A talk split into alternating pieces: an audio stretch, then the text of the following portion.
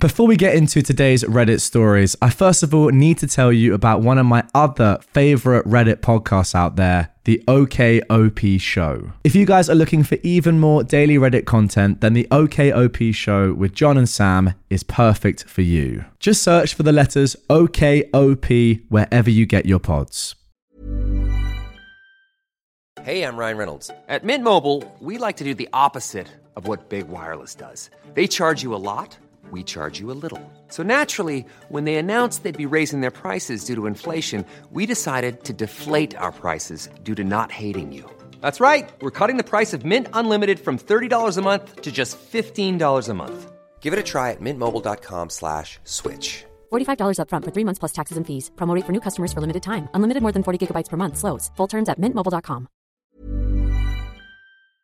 Welcome to three hours of the very best Am I the Jerk stories. Here we go. Am I the jerk for refusing to help my daughter with her car payments because she is a stripper? I am a 47 year old man and I have a 22 year old daughter. She's in college and lives on campus. I agreed to help her make car payments since she was in school. I was recently informed by a young man I work with that my daughter strips at a club about 40 minutes away. I confronted her on this and she said she didn't plan to do it after she graduated and that she needed some money. I told her, then work at McDonald's. Don't use your body. We got into an argument and I asked her to quit stripping and get a decent job then. But she refused and said that stripping was easy money, so basically, I said there was no need for me to pay her car payment anymore, since she's making money so easily. She got upset and said that that wasn't fair and that she doesn't make enough for that. I told her to figure it out. She told my wife about what happened, and my wife is upset by her job of choice, but says it's unfair for me to stop supporting her so suddenly over an argument. I think it's perfectly fair.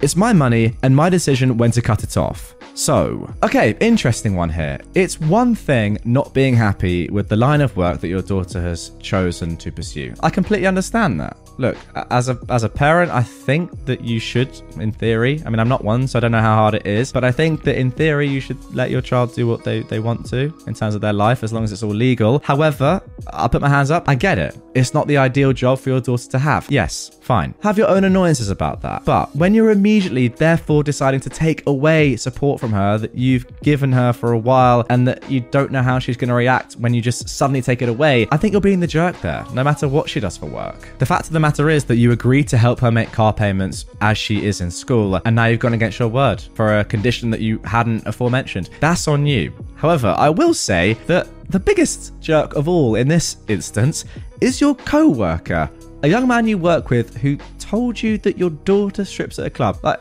what sort of guy, first of all, is he? And second of all, does that? That's the guy that's really interesting, I'll be honest. I mean, what sort of a man is he? Also, it's 40 minutes away. Like, there's just a lot to unpack there that I don't really want to unpack, but also do. Yeah, you're the jerk. Give your daughter the money that you owed her.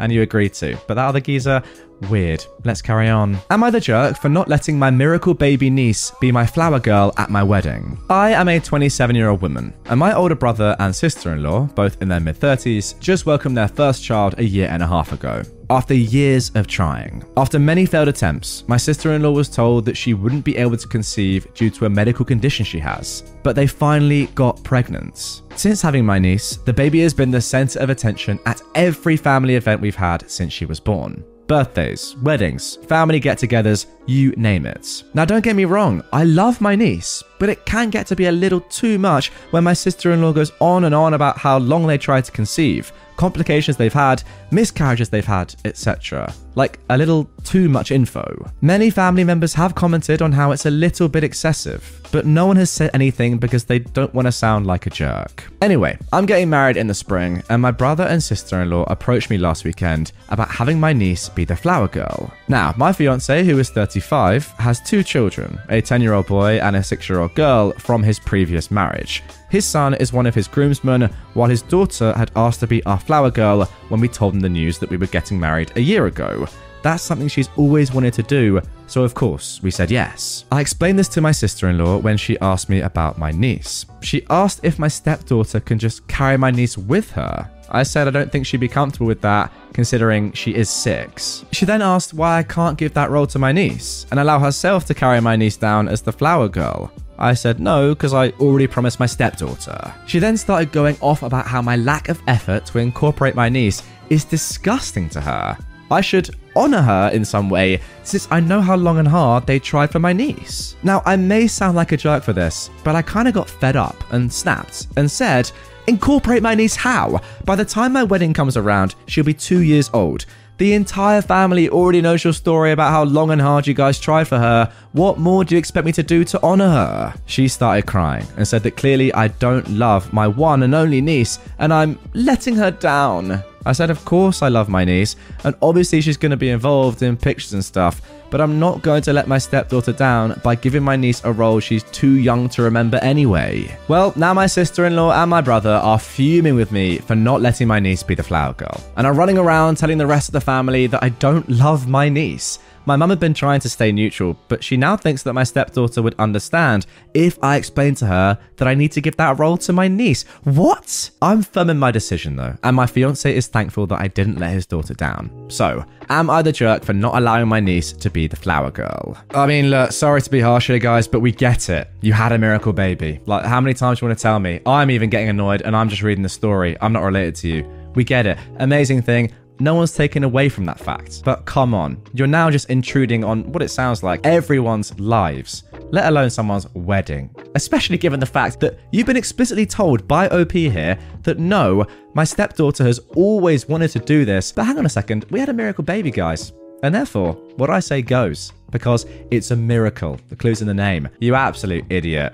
Like, I'm sorry, maybe I'm being a bit harsh there, but it's not your day and it's definitely not your miracle baby's day, who, yes, as OP said, is never going to remember this. She's going to be two. Like, what's the point? You're just doing this for your own ego. And I'm sorry, OP, you're definitely not the jerk. But, uh, yeah, your sister in law, she is. Am I the jerk for not wanting to change my first dance song because of my stepsister's association with it? We've chosen our first dance song. My stepsister is not at all happy because she and her ex husband also had this at their wedding. And she said she has a lot of memories with this particular song. She asked if I could change it. I told her, I get it, but this is what we want and I don't want to change it. She said she understood, but she's acting different around me, and I could tell that she was mad and upset. Most people who know about this don't think I'm doing anything wrong, but I have my sister and one of my friends tell me that I am being selfish and not understanding here. So, am I the jerk?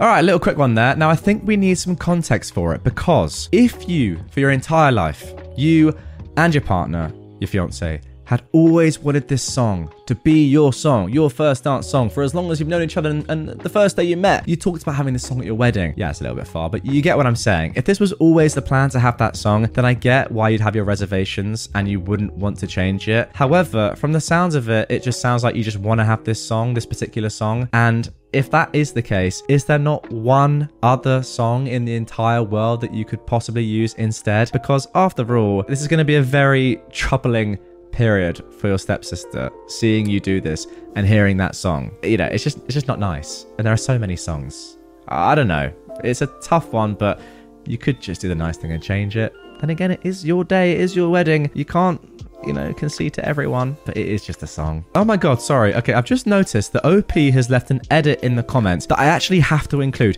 This is mental and changes everything. Right, let's put this up on screen right now. Yes, a few months after they got married, he was in a wreck. He thankfully survived, but has a severe TBI, among other things, and he lives in a specialized nursing home. They got divorced, but my sister still goes on about how she loves him and visits him occasionally. He doesn't remember who she is most of the time, but my stepsister says she apparently sang this song to him, and he looks like he remembers her. Her words. Oh my god. Come What May from the movie Moulin Rouge, my sister sees it as their song. She and her ex first met at the movies when they both went to watch it. This is what I'm saying. This is the context that we needed. Then apparently the restaurant they went to for their first date was also playing it, so they took it as a sign. And as I said, they also played it at their wedding. She also sings it to him sometimes now. I think it's a really nice song and I'd like to play it too. I don't want to have to change it. Yeah, so this is actually the opposite of what I said. For your stepsister, this was the amazing song. For you, it's a nice song and I'd like to play it. Nah, you gotta change that. I'm sorry especially given the trauma that she's gone through. My word. Change it immediately.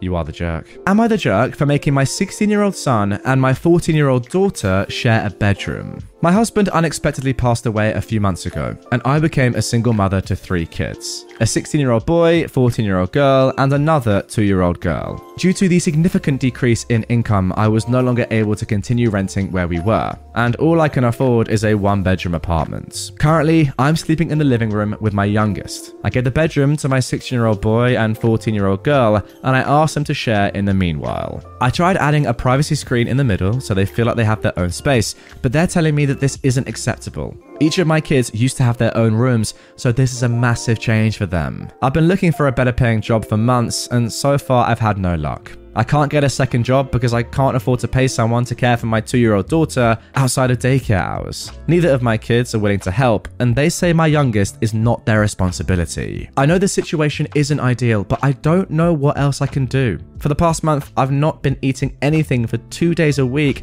and just telling the kids that I'm trying out this fasting trend for weight loss purposes. But the truth is, I can't afford to feed us all, and I've been using the food bank. Prior to this, I'd never had to use food bank services before, and I'm so thankful that it exists. I'm both thankful and deeply ashamed, though, at the same time. Would I be the jerk for telling my teens that they must share a bedroom? Would it be better if I suggested my son sleep in the living room with me and have both my female kids share the bedroom instead? I don't live in the US, but it's not common for teenagers of opposite sex to share a bedroom. That is something I do absolutely recognize. Now, before I even give my opinion on this one, I need to say there is an update to this post which gives a lot more information. So, without further ado, let's just get straight into the updates. I had a chat with my kids after work. I still don't want to put an adult problem onto my kids, so I only gave them a brief overview of the dire financial issues we're having after my husband and their father passed away. Us downsizing to a one bedroom apartment was not by choice. I also told them the truth about how I couldn't afford to feed us all and why I didn't eat two days of the week. I was afraid of how they'd take that news, but it's gone better than I expected. My kids will be coming with me to the food bank for the next trip to help out. In terms of the rooming situation, both my older kids agree that they did not want to share a room with my youngest, the two year old, because she frequently wakes up at night and also has accidents. They also don't want to share with me because I get up much earlier than them to work and it would disrupt their sleep. They'd rather share the room with each other while I continue to sleep in the living room with my youngest. They both told me that their friends were saying that no kid should ever have to watch their sibling because they didn't create them. They've been told by their friends that it's parentification to be asked to babysit for even an hour, and it's never okay in any circumstance. That was why they kept calling me a jerk when I asked if they could help with childcare so I could get a second job. But now that they know how bad the situation is, my son said he wants to find a part time job to help contribute. My daughter apologized and said it wasn't that she hated me or her sister. Both my son and daughter said they are willing to help take care of the youngest so that I can get a second job. Hopefully, I can find something soon and be able to move to a larger space. Okay, there we go. Now, that is what I was gonna say before I even read the update. What it is here is just a lack of information. Your kids are just being typical kids. I picture myself as a 16 year old boy. If I was asked to share a room with my sister, who actually is a few years younger than me, and I was 16, and I had no context as to why we had to do this or the financial trouble my family was in, I honestly would have the same reaction. I'd be like, well, I'm used to having my own room back in the old house. Why are we living in a one bedroom apartment and why do I have to share a room? That would be my natural reaction. However, as expected, when you give your kids the actual information and the reasons behind all of this, then of course they concede and they want to help and they're being nice kids. That is what you had to do the entire time.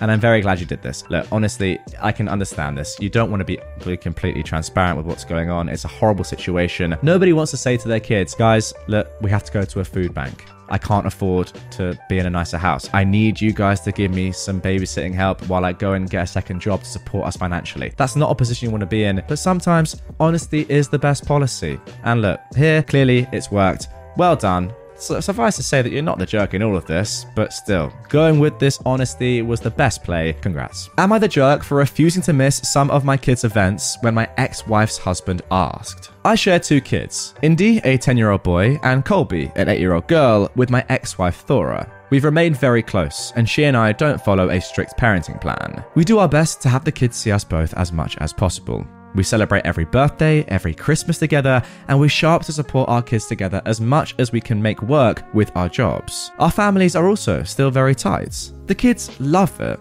Sometimes it will be my parenting time, but they want Thora, and so they spend the day with her, or vice versa. It just works so well for the kids. Thora married Michael in November 2021. He and I got along in the beginning. He clearly loved Thora and was great with the kids, which is what Thora and I cared most about. But then this past summer, some things changed with Michael. An example is Indy was singing and playing an instrument at this little talent show his summer camp set up. Thora and I both went, so did Michael, who took the day off work.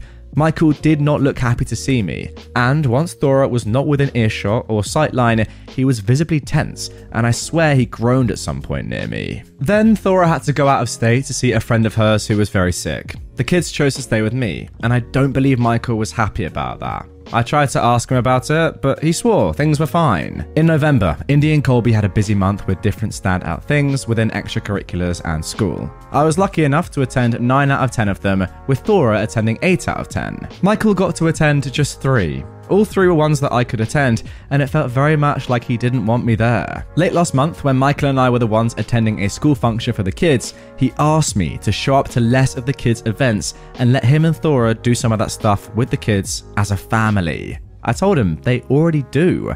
He said, not when I'm around, that I'm getting in the way of him being a parental figure for the kids. I told him he was a parental figure and the kids love him. He said they'll never consider us equal until they see him instead of me at some of these events. He said it's important for the more stable family unit of four. I told him I was not willing to miss the kids' events. He did not take it well, and he accused me of interfering and alienating their chances of a family unit. He texted me after the event with things he wanted me to miss, including Indy's elementary school graduation in May.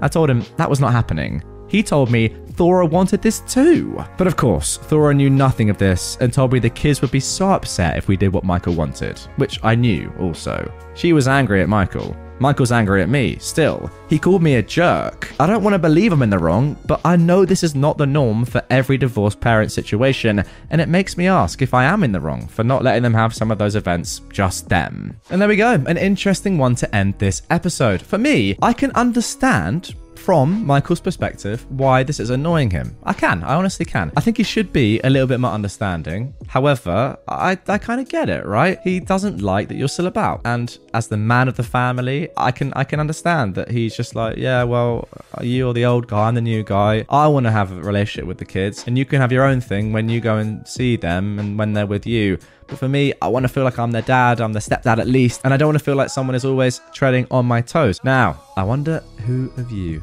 right now are getting in the comments saying, I completely disagree. Because let me tell you, that is just what Michael thinks. And I'm saying that from his perspective, devil's advocate. Because in reality, when you sign up to be with a woman who has children and is clearly very close with their ex, you know in fact, you must have known that this was always going to be the case. No matter what you wanted at first, you had to be okay with this in your head, surely, to go ahead with this with this marriage, right? You know how close they are. You know how much the dad is still in your kids' lives. Their kids' lives, sorry not your kids. Let's just make that completely clear. Therefore, you can't be too like, oh, what? You can't come and see the kids, especially on their graduation. Like, you dumb? Who are you to pick and choose what your stepkid's actual dad can do with them and what events he can go to? It's just not the one. And also, in terms of having your own thing and building your own rapport with the family and, and, and you know, feeling like a unit, that, by the way, I do understand. Like, you're allowed to, you know, be yourself and try and integrate into a family. That's fine. And I think that is something you should do. Fine. But you can do that on your own terms at non familial events that a dad would want to be there for, right? As in, go to the aquarium with your wife and her two children, as a family would do. Go to a theme park. Maybe the kids are a little bit too young to go on the rides. Maybe that's not the best idea. I'm not a father, right? That's on you, Big Mike. You can decide what to do. What I'm pretty much saying is don't, first of all, try and steal the family. And secondly, don't tell the actual dad what he can and can't do with them. It's just not your job especially given that throughout all of this, Thora is the one that is very accepting and wants this relationship to continue with OP, and it's just the way things are. Yeah, I agree, guys. That was a convoluted little bit of commentary, but you're still watching, so it must have worked wonders.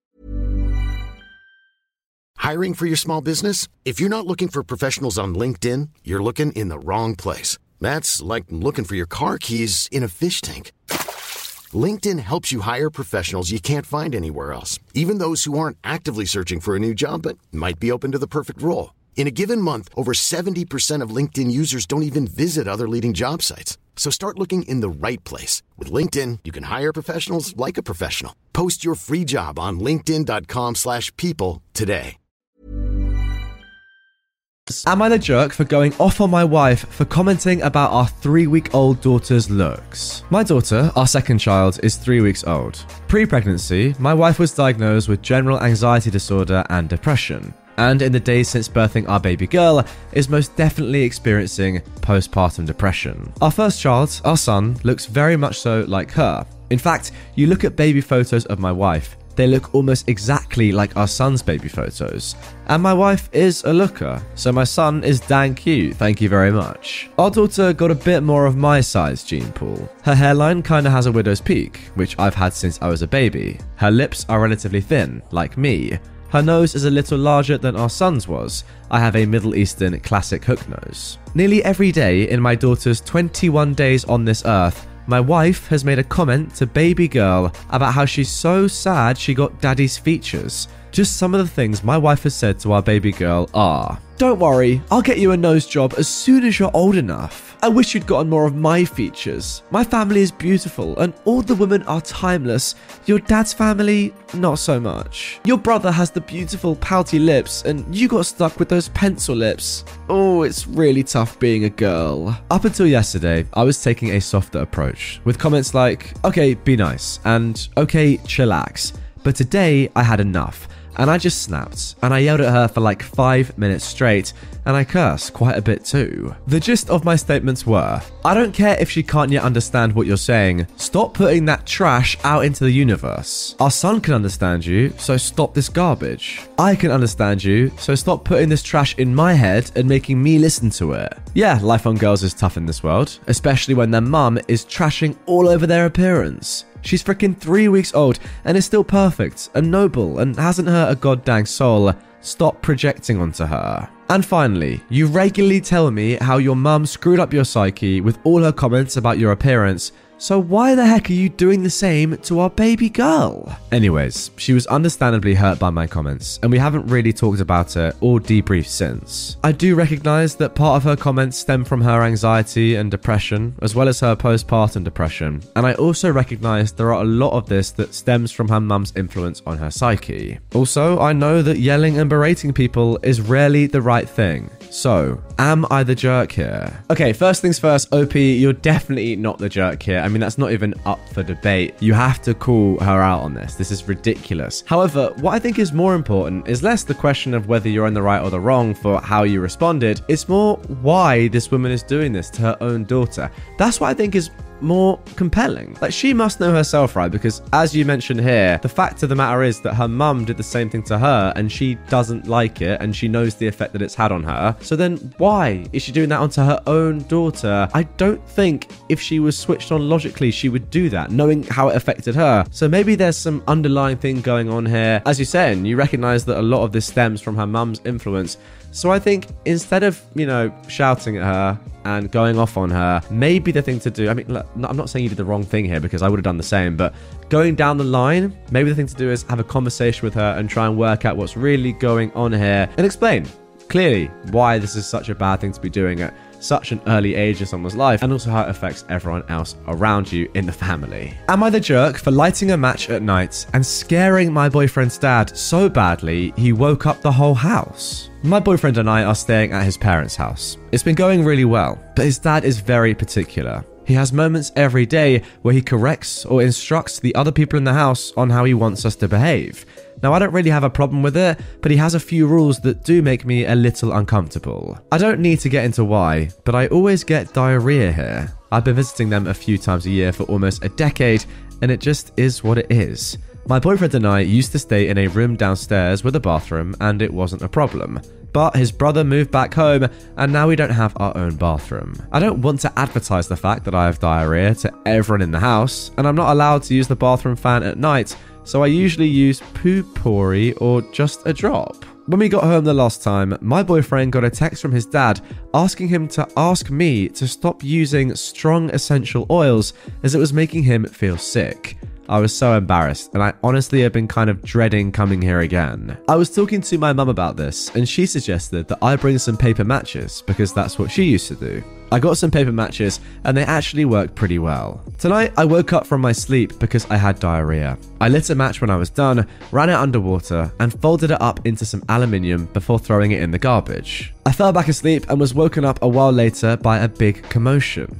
My boyfriend's dad smelled burning and thought the house was on fire, so he woke everyone up in a panic and searched the house to see what was burning. I didn't immediately equate a match with a house fire, and I didn't smell anything when I woke up, so I didn't bring up that I'd lit a match. It wasn't even clicking for me that the match was what he smelled until my boyfriend asked me if I smelled anything when I got up earlier to use the bathroom. Long story short, I just got chewed out by his dad for lighting matches at night or lighting matches in general as a guest in their home. And even his mum was upset because I could have started a fire and nobody would know. I apologized and everyone went back to bed. But then my boyfriend lectured me for like 15 minutes about embarrassing him and playing dumb, about not knowing what his dad smelled and not using common sense. And then he told me to go to sleep and try not to wake everyone up again. I'm honestly fuming. My boyfriend is sleeping soundly and I'm just lying here getting madder and madder. I want to wake him up so we can leave because I feel so uncomfortable. I really don't want to face everyone in the morning. I don't feel like I did anything wrong, but I don't know if I'm thinking rationally because I'm tired and I can't fall back asleep. So, what do you think? Am I the jerk? Now, guys, I'll tell you what's scary. Lighting a match well, just sends shivers down my spine. What an absolute load of rubbish. One of the most ridiculous stories I've ever read. This family just sounds a little bit weird and controlling, and it kind of sounds like you've walked into a cult here. I'm not even joking, I'm getting cult vibes. Like they're locking you into things that you can and can't do. You can't have the bathroom fan on at night, even for a couple of seconds. Seriously? It's a bit ridiculous. What, you'd rather the rooms just stink? It's, it's a horrible thing, isn't it? Because it's going to make OP feel extremely insecure and, as you said, uncomfortable in your boyfriend's home. And the fact that your boyfriend is sticking up not for you, but for his family and his dad, absolutely ridiculous, given that he knows exactly what you're going through and the reasons why you had to like the match in the first place. You're trying your hardest. He's saying, just go to sleep. Jerk. Am I the jerk for interrupting my son's dates so he could pick up his little sister? I am a single father to two children Max, a 17 year old boy, and Lisa, an 8 year old girl. I usually have Lisa in after school clubs so that I'm able to pick her up after work. However, yesterday evening, I was given some work that had me working overtime. I did try my best to negotiate out of it, but my manager told me that the assignment was to be completed by that night, so I just did. It was nearing towards 6 pm, and I just knew I wouldn't be able to make it to Lisa, so I called Max and asked him to pick her up. He responded by saying that he couldn't because he was on a date with his girlfriend for their six month anniversary. I told him that I understood, but that I really needed him to get Lisa and that I'd make it up to him for interrupting. He just angrily turned off the phone, and I thought that while he was mad, he just decided to pick her up. But 30 minutes later, I receive a call from Lisa's school as to where I was, as the school was close to closing down and nobody was there. Luckily, one of Lisa's friend's mothers said they'd drop her off, and that was all good. However, I don't really like it when Lisa goes with that particular friend. Not because of the friend, but because of the mother. She has this habit of asking maths questions in the car that she knows Lisa is unable to answer, and then she criticizes her over it. It's all just very mean. I called Max and asked him where he was, and that he was in big trouble when he got home. He just told me that he was busy and to leave him the hell alone. He came home at around 9 pm. I told him he was grounded and that he was not allowed to use the car for a good three weeks. At that, he got all mad and said that it wasn't his fault. I was failing as a parent and unable to afford someone to collect Lisa. I just want some insight on this situation. Was I being too harsh? And am I the jerk for interrupting his dates? Now, this is an interesting one because, from my point of view, if I put myself in your son Max's position, there is nothing I can think of that is worse than my date with my girlfriend being interrupted by my dad. Fair enough, from Max's perspective, that is just not something that you want to have happen. And I completely understand that. However, from your point of view, the stuff that he is saying to you is absolutely mental. I'm sorry, it is. The fact that he's saying you failed as a parent because you're unable to afford to collect your daughter is crazy. And for that alone, like, yeah, sorry, you're right. He has to be grounded. Simple as that. Less so the fact that he didn't pick your daughter up when you asked, more because of this complete disrespect. I'm going to be honest, he really should have gone and picked her up. Like, that is the least he could do. But I, I wouldn't hold a grudge against him if he was really angry in doing so. And like you said, you thought he just turned the phone off and went and did it and was angry, and that was okay. However, that, and then on top of that, the stuff he said to you, no, you're definitely not the jerk. It's just it's just a tough situation for him, but you can't react like that. That is absolutely disgraceful. Now, interestingly, OP has actually added some more info. Max and Lisa's mother. By the way, I know it's probably Liza, but I called her Lisa off the rip, so I'm going to stick with Lisa. Max and Lisa's mother is not present in their lives. And no, he doesn't like socializing with parents at Lisa's school. Fair enough. He works a lot of the time hasn't found time outside of the yearly parent meetings. Completely fair enough. And then also he says, OP this is, that this is the third time that he's asked Max to pick up his sister in the span of a year and a half. So it's not a regular thing. And again, some people are asking why they don't have a nanny money is tight. Fair enough. You're doing all you can. It's not as if you're like, you know, slinking off and doing what you want to do. You're working hard. Your boss has got you locked in at work. It's a tough one. It really is. And I do feel for Max a little bit. But once again, you can't be saying those sort of things to your father. Am I the jerk for giving my mum the wrong start time for my birthday lunch so she'd be on time? I am a 22 year old woman, and my mum, who's in her mid 40s, is one of those people who is always late to everything. I'm talking family get togethers, birthdays, graduations, weddings, you name it, she's showing up late. At first, growing up, I just thought it was because she's bad with time, but as I've gotten older, I genuinely believe she likes making an entrance. I personally find it, one, rude, and two, embarrassing, as it's not like it happens once in a while, it literally happens at every single function she's invited to that has a set time. Many family members have complained about this, but nothing ever changes. It's gone to the point that whenever my grandma has family lunches or dinners, she'll tell my mum it starts an hour earlier than it actually does, so she'll be there on time. My mum doesn't know that my grandma does this, it's a joke between my grandma and me. This past weekend was my 22nd birthday. My grandma wanted to do a lunch for me at her place with our immediate family. The lunch was to start at 2 pm, but we told my mum 1 pm. I had plans later that evening to go out for dinner with my boyfriend, so I wanted to leave my grandma's house at around 5 at the absolute latest because I needed to go home and get all ready. Well, of course, my mum was late. We called her at about 2:30 p.m. to see where she was because, you know, it's her daughter's birthday. She just left her house at 2:30 p.m.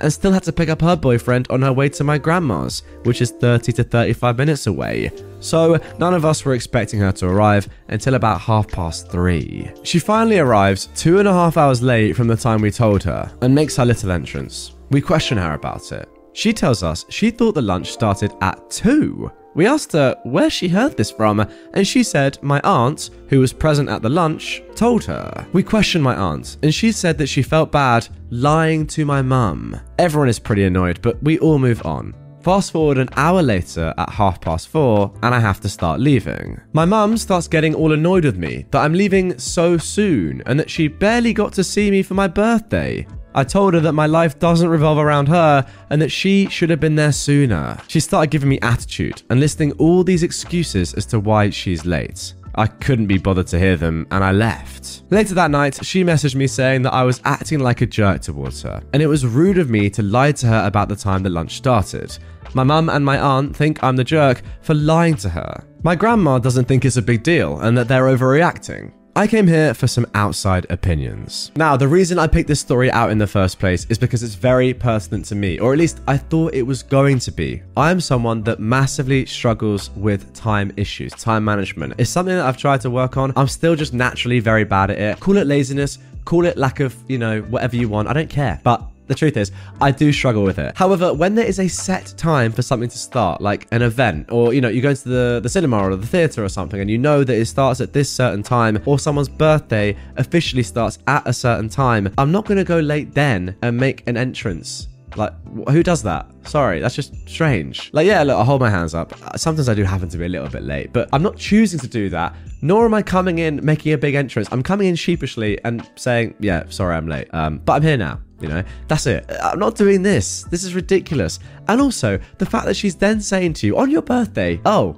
Why have we only seen you for just a couple of hours? I want to see you for longer. No, everyone else saw you for quite a few hours. You know, a good birthday celebration. You came late, and that is why. You clown. Once again, for the fourth time this video so far, no, you're not the jerk. Tell you what, we're on a good little streak here. Am I the jerk for becoming that parent by causing a stink at my daughter's school? My daughter, Cleo, who is 11, is very active outside of school. She plays soccer, takes swim lessons, and will play outside a lot with neighborhood kids. She's very social. Most of her friends are from outside of school. At school, however, she struggles making friends. Cleo has ADHD and was bullied in third and fourth grade for some of that. While it was brought under control by the fifth, her current grade, these kids still don't play with her and pretty much ice her out. While I don't think that they have to play with her, it also means that she doesn't socialize a lot at school. She's okay with this. Her teacher says our daughter often plays alone at recess or reads. My wife and I were not very concerned and explained she's very social and active afterwards. Cleo is a huge reader. She's currently reading her way through my wife's collection of books from her childhood. She loves them and treasures them, knowing they were her mama's, and wants to take great care of them. She came home on Tuesday, very upset and worried her mum would be upset with her. I asked why, and she said her teacher took her book away and won't give it back until tomorrow. When pressed for more information, she said she was reading at recess. Her teacher walked over, took the book, and told her to go play. My daughter begged for her book back, and the teacher refused. I quickly assured Cleo that she wasn't in any trouble and even called my wife at work to have her back me up. It was quite concerning that she was so afraid, as my wife isn't one to fly off the handle. She's always gentle with Cleo. As suspected, my wife assured her she wasn't upset and that Cleo did zero wrong. The next day, I brought Cleo to school early and walked her to class. No one but the teacher was there. I told the teacher to give me the book. She obliged and tried to defend herself. I told her to save it, and she had no right. There is no rule that Cleo has to do physical activity at recess, and we expressed no concern. The teacher said that she was allowed to set boundaries for her class, but I pointed out that recess was free time. It's not like Cleo is reading during math. We went back and forth, and finally I said I'd be reaching out to the principal. The issue was resolved quickly. I don't know the particulars, except the principal told me that Cleo is allowed to read at recess, and unless she is actively harming someone or reading during a non designated time, she wouldn't have any more books confiscated. My wife and I were pleased. Cleo, even more so. My cousin is a teacher at this school, just a different grade. And she says what I did is hot gossip in the teacher's lounge and that I've been marked as one of those parents. She says the teacher isn't paid enough and I should have just accepted the rule. When I pointed out we only have two more months left at this school, Cleo is our only and starts junior high in August, that's not a concern. My wife and I feel justified, but we're wondering if I'm a jerk. See, I think this is actually incredibly harsh that you've been labeled as one of those parents in the staff room because we all know what one of those parents means, right? It's someone that's just pretty much a Karen, right? Someone that just complains about every little thing, thinks their child is above other children, is just an absolute angel, whatever. And no, you know, they always say, like, no, you need to be doing this with my child, do this with my child, give special treatment, etc., etc. We all know what that means. Now, this is the complete opposite of that. You're complaining because your child has not been allowed to read a book in their free time, something that is educational anyway. That is extremely strange, first of all. And second of all, yes, absolutely you should be allowed to complain about this. And the fact of the matter is that the issue was resolved and the principal got involved and took your side, right? They don't have to do that just because you're a parent. They could have easily said, listen, I'm sorry that you feel that way, but this is how we run the school. If you were saying something ridiculous, but the fact of the matter is, they know that what you're saying is right and therefore it's been changed. I don't know how you've now become one of those parents. That's ridiculous. And, and just to make it completely clear, no, of course, you are not the jerk. I also have no idea how a teacher's pay has anything to do with her overstepping boundaries. I don't care how much money you get or how little money you get. Don't tell someone on recess to not read a book. Strange behavior. All right, let's see if we can make it through this entire episode without actually coming across a jerk. Maybe for the first time ever. Am I the jerk for asking for more money for my car? So, I, a 28 year old man, offered to sell my RAV4 that has 100,000 miles on it in January to my brother and his wife. They have a baby and a beat up Honda Civic, as well as a Scion with way too many miles on it. They shared they'd be car hunting this year. I offered to sell it to them for what Carvana offered, which was $14,500, and they agreed to it right away. The problem is that my wife and I still haven't picked out our replacement car. So, they check in every week or so, but we weren't ready. In the end, we decided to hold on to the car until our trip to Disney this past week. I checked Carvana again, and they'd offered me more. This time, $16,500. I texted my brother telling him that he could have it, but he would need to match Carvana's new offer. He responded saying that they're not haggling and they've been put off buying a car for months as they thought we had an agreement and they were just waiting on us. They called me a jerk for stringing them along for three months and then asking for $2,000 more. I'm just trying to do what is right by my two kids and one on the way. So, am I in the wrong? Well, it was all going so well and now it's all fallen off a cliff. That is a real shame. I thought for the first time ever we might have a clean sweep, but alas, this is r slash ammo the jerk, and we were bound to find one eventually. And, and I'm sorry to say, here we did. And this one isn't really up for debate. It's pretty clear. Maybe I get it, like you're a bit annoyed that the price has changed and you would have made more money, but the fact is, you literally have said to somebody, you can have it for this price, and it's your brother as well. I mean, come on, you can't then change your mind and go back on that. And I agree, you have been stringing them along for a few months. That's on you. I think off the rip, you should have just done it quickly, or at least set a date for this transaction to actually take place and for you to transfer over the keys. Because this was just a mess right from the off, and the fact that you're charging your own brother and his family that you know need this car very much more money than you did at first, yeah, is very ludicrous. Am I the jerk for stealing my cat? So I, a 21 year old woman, have a beautiful brown cat, Midge. She's still a baby and is 10 months old. I found her outside of my work when she was about 2 to 3 months old and I immediately fell in love with her. We've had the best time together and her being my first pet since moving out makes me even happier. My cousin, Tanya, who is 15, visits me a lot since we live in the same city and I enjoy having her. She also really likes cats but since her father is allergic, they don't have any at home. She really loves coming over to see Midge, and I'm glad to be able to provide her with Midge's presence. School recently started, and before I go back to full time student, I've been having to work almost 45 hours a week to afford my lifestyle for the next couple of months. Since I was busy, I let her have the responsibility of taking care of Midge, such as feeding her, cleaning her litter box, etc. It was going really well. Now, one time I didn't have the chance to take Tanya home since I was going to be at work. So I gave her my spare key to lock up and I scheduled an Uber to take her to her house. When I came home eight hours later, Midge was gone. I called Tanya and she swore that Midge was home when she left. But after a couple of hours, my brother called asking when I gave Midge to Tanya. I was confused and he sent me a screenshot of Tanya kissing Midge on her Instagram story. I knew then that she'd blocked me from being able to see her and was shocked that she would do this to me, as well as lie to me. I had a spare key to their house and I went right over and took Midge back when they weren't home. When I got home, Tanya called screaming at me over the phone, telling me I broke into their house and stole her property. I laughed and I asked how Midge was hers. She told me since she took care of her, she deserved her since I wasn't home, and she had to save Midge. Her parents were also pretty upset since I did go into their home without permission, and they told me that I didn't deserve Midge from what Tanya told them. They told me they decided my uncle is going to take allergy medication and so that Midge can stay there and I need to give her back. Of course, I said no. Tanya ended up calling my mum, lying to her that I abuse Midge. My mum called angry, asking me how I could do this to Midge, and if I don't give her to Tanya and her family, she will disown me? Tanya texted me this weekend, saying that if I apologise, she might forgive me. Her parents have been texting me all weekend that they're going to press charges since I did go into their home, and they're going to take Midge. I just don't know what to do. I love Midge so much, and my mum gave my aunt and uncle permission to go to my apartment and take her. I know this because Tanya texted me this. I'm assuming to scare me. And I am scared.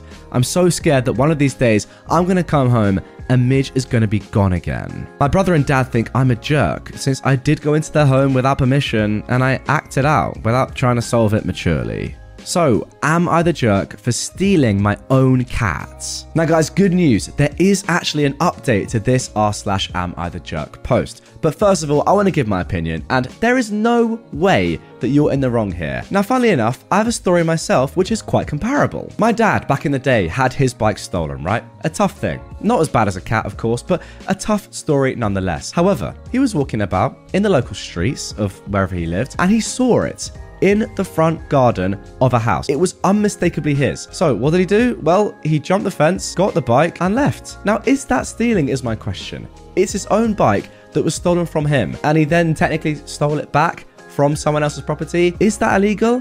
I don't think it is. And let's bring it back to this example. If you're stealing an animal, stealing an animal that is yours, then it's not stealing, is it? It was stolen from you, you're just getting it back. One, it's not stealing, and two, it's definitely not immoral. In fact, it's the right thing to do. You're just rehousing your pets. Actually, before we jump into the update, which was posted just a few days later, first of all, some edits. OP has said they called and left a voicemail to their landlord giving a brief explanation of the situation. OP is upset since they asked for him to change the locks, but the landlord refused.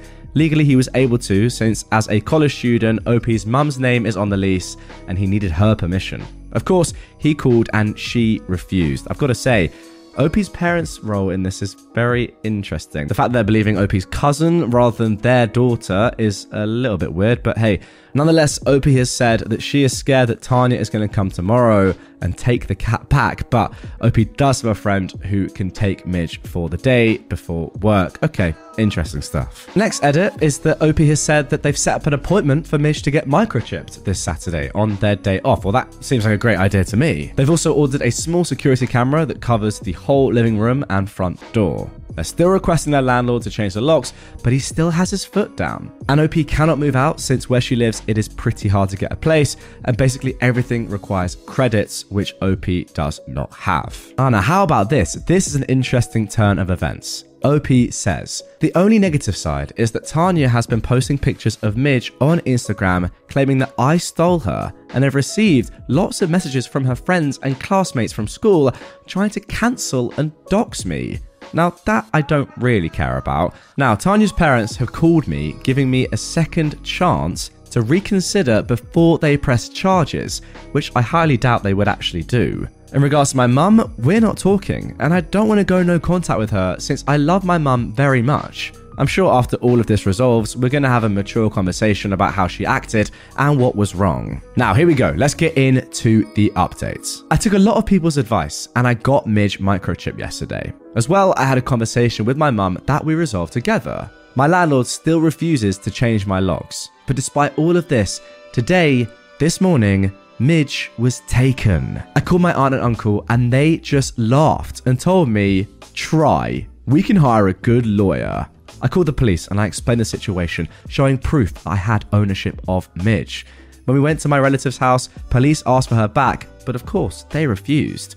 What made me even angrier was that my cousin was inside the house, door open, holding Midge with a poop eating grin. That is awful. Even though I had all this evidence, my relatives slammed the door demanding a warrant. The police suggested I press charges and take it to small claims court, which I am doing, but they couldn't do anything right there. Going home without Midge was so upsetting. I had to pull over because I started crying. I contacted an attorney, and my cousin keeps posting photos of Midge on her Instagram. I took the situation to the family group chat in anger, and good news at least, Everyone hates them now. My grandmother wrote my uncle and his family off the will. And of course, they're calling me, threatening me with Midge, and they make sure that I go to jail for all of this. Now, I'm fairly confident in myself, but I'd be lying if I said I wasn't concerned about Midge. I just want my baby back, and I've been crying all day. Screw you, Tanya. But guys, the story doesn't end there. Five weeks later, we got this final update. Hi everyone. I'll be honest, I forgot about this post for a bit after everything. I just want to also say thank you to those specific people, you know who you are, who reached out to me across Reddit to help with finances, as attorneys are expensive and I'm only a student. How amazing is that, by the way? That is the power of the internet.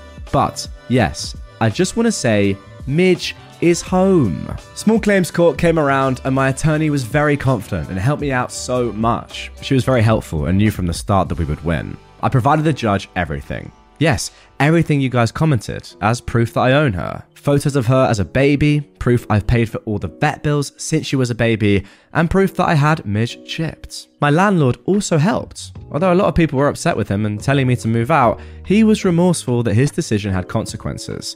I've forgiven him, as his apology came with security footage of my aunt and uncle going into my apartment and taking Midge. Well, that could have been the most important piece of evidence of them all. We've been no contact since the case, and they've been silent, most likely embarrassed. To end this on a good note, I wish I could have taken a picture of Tanya's face when she handed Midge back to me. And there we go. I'm absolutely delighted for you, OP, that that story has a happy ending. Now, look, I've never really owned a pet that let's just say now I don't want to sound harsh. I don't want to sound harsh on my previous pets and Marty, my current snake. But look, uh, there's a difference, isn't there, between having a snake as a pet and having a dog or a cat as a pet. A snake just, I'll be honest, kind of just chills out the whole day. Now look, I'm not going to say that me and Marty don't have a great brotherly bond because trust me. We do, but it's not the same. It's not the same as having a dog or a cat. So I can only imagine what this what this period of your life was like, OP. To have your own cousin your 15 year old cousin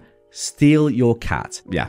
Guys, you know, cat owners, dog owners, maybe you have a closer bond than I do with my with my pet, and I'm being harsh. I don't know, maybe I am. Marty's been in the videos before, and I don't want to put bad words on his snake skin. I really don't. But you know, you must kind of get where I'm coming from, guys. So look, if you own a dog or a cat, comment down below. How would you feel in this situation? I'm interested to hear your thoughts. And yeah, maybe I'd feel the same. I don't know. Thankfully, I've never been in this spot. Let's move on. Am I the jerk for blowing up on my husband over chicken Alfredo? I, a 38 year old woman, am married to my husband, who is 42. We've been together since our early 20s and have three small children, who are all under 10. He is a mechanic and works anywhere from 60 to 80 hours a week, while I work as a hostess three days a week at a restaurant while the kids are at school. I do the majority of the housework and childcare, and I don't mind as I understand that he has a hard job and works a lot. He gets the kids on the bus every morning as he leaves for work about 10 minutes afterwards. All I ask of him, apart from that, is to do his own laundry, as his clothes are covered in oil and grime and need to go in by themselves, and pick up after himself, because the kids destroy the house enough. A couple of times a week, he'll help with dinner and clean up at the end of the day as well. Now, guys, I need to mention at this stage that this story starts off quite light, and you're thinking, okay, nothing sounds too serious. But there are a couple of updates to come down the line, and trust me, you are going to want to stick around to hear what happens at the end. It is mental. But for now, let's go back to the to the chillness. Over the last 2 months, my husband has completely stopped helping though. He dumps his clothes on the laundry room floor, his half of the bedroom is a mess, he leaves cans and wrappers all over the living room, and he's even stopped getting the kids up which has upset them as they love their mornings with dad. He's also been coming home hours later than usual. I've been letting it slide as he seems very stressed out, but a few days ago he snapped at me for being a trashy wife for letting his clothes go unwashed. I reminded him that he always did his own laundry and he hadn't asked me to do it. I've been doing it, I just hadn't gotten to it yet. He just grumbled and went to go and watch TV. Now, last night I made chicken Alfredo. We have it about once a week because the kids love it and no one's ever complained. Well, he beed and moaned through the whole dinner, saying that since I'm not taking care of the house, I should at least put a good meal on the table, that I've just been letting the whole family go to trash, and that I should be ashamed of myself for treating him and his children like that. He called me a bad wife and mother in front of our children. I told the children to go to their rooms and I snapped. I screamed at him about how much I do for the household. That if it wasn't for me, the place would be trashed. And he's got no right to treat me like this over chicken Alfredo. We went back and forth for a while before he left, and I have no idea where he went. He's not answering my calls or texts. I feel bad now, as I shouldn't have reacted like that, especially because I know he's just stressed from work, but it all just kind of built up and came out at once. I just want to know if I was wrong for freaking out on him like that. Now, there is an update to come, as I said, but before we get into that, guys, first of all, I want to pick out a couple of relevant comments which OP has replied to. First of all, the top comments. I sincerely hope I'm mistaken, but your husband may be having an affair and setting you up to be the bad wife and mother to justify his behavior. OP replied, The thought of an affair hadn't really crossed my mind. I know that his job lost an employee, so the workload has gotten bigger, so I really hope it's just that. Another Redditor says, In the past two months, have you attempted to find out why your partner has changed so drastically? OP replies, I've asked him, but he tends to brush me off and says that he doesn't want to think about work. I do know they recently lost that employee and the workload has gotten bigger for everyone, but he's had co workers quit in the past and never behaved like this. Someone else asks, Have you looked at his paychecks recently? I guess hinting that something else could be going on. OP says he gets direct deposit to his account that I have no access to and then transfers the amount for bills into our joint accounts. I'm not sure what he does with his pay stubs as I've never seen them. And finally, one commenter says that something is awry and it's not UOP. Couples counseling is needed now, but keep a watch on your money and protect the kids. It sounds like your husband is checking out. So, guys, update is incoming imminently. But before we get into that, whatever platform you are on, if you have the ability to comment, I want you to get down into the comment section and type out what you think is going on here. Exactly what do you think the husband is doing? Now, I'll give you some options because it doesn't have to be that he's having an affair. There are a few things I think that could also have happened. Now, I've not read on, so I actually don't know myself at this stage. But what I'm thinking is that he could easily have also lost his job and is trying to cover that up. Now, just because he's leaving the house doesn't mean he's going to work. He could just be doing something else, or who knows, sitting in his car, just groveling, and, and just doesn't want to admit to you and the family that he's lost his job and the you know the financial implications that could have on your family. That's just my thinking right now. And he's trying to cover it up in some form, but is obviously just in a terrible mood because of that. And that may be what's going on. Guys, what do you think? Get in the comments. I want to know your thoughts. But don't cheat, yeah? Don't just comment after you've already seen this update that I'm about to give you. That would be bad practice, and I wouldn't like that. So be honest, for me. Nonetheless, here is the update. I'm excited to see what happens. I called my husband for the hundredth time because he still hadn't come home, and the kids wanted to know where he was. And a woman answered. I didn't recognize her voice, and he doesn't have a sister. I asked her to put me on the phone with my husband, and she asked who I was. I said I was his wife, and she laughed into the phone and told me he was busy. We went back and forth, with her laughing at me the whole time before telling me she'll send him home soon and hanging up. Oh my gosh. It's now the next morning, and he's still not home. I really didn't think he was cheating. I'd really hoped this was just a rough patch, but it looks like most of you were right. I'm heartbroken and a little in shock and not really sure what to do right now. My brother said I should come stay with him, and I might. Or maybe just bring the kids so they don't have to see us fight. I might update again, or I might not, but I'm sure you all know where this is heading anyway. Ah, uh, you know, guys, I-, I kind of wanted this not to be the case, but I did have a little bit of an inclination. If you said an affair was going on, congratulations, you were right. But there is one more update. Update 2. He came home a few hours after I last updated. I immediately confronted him about the woman answering. He denied cheating, saying it was one of his friends messing with me because he stayed at a friend's house and they must have answered his phone. I told him I don't believe him and to pack some things and leave because I want a divorce. He blew up at this, telling me it was his home, even though my parents bought us the house when we got married, and that he was not going to leave. We argued for a while until I called my brother. My brother lives about 20 minutes away, so he got to the house very quickly. And once he got there, my husband calmed down and packed a bag.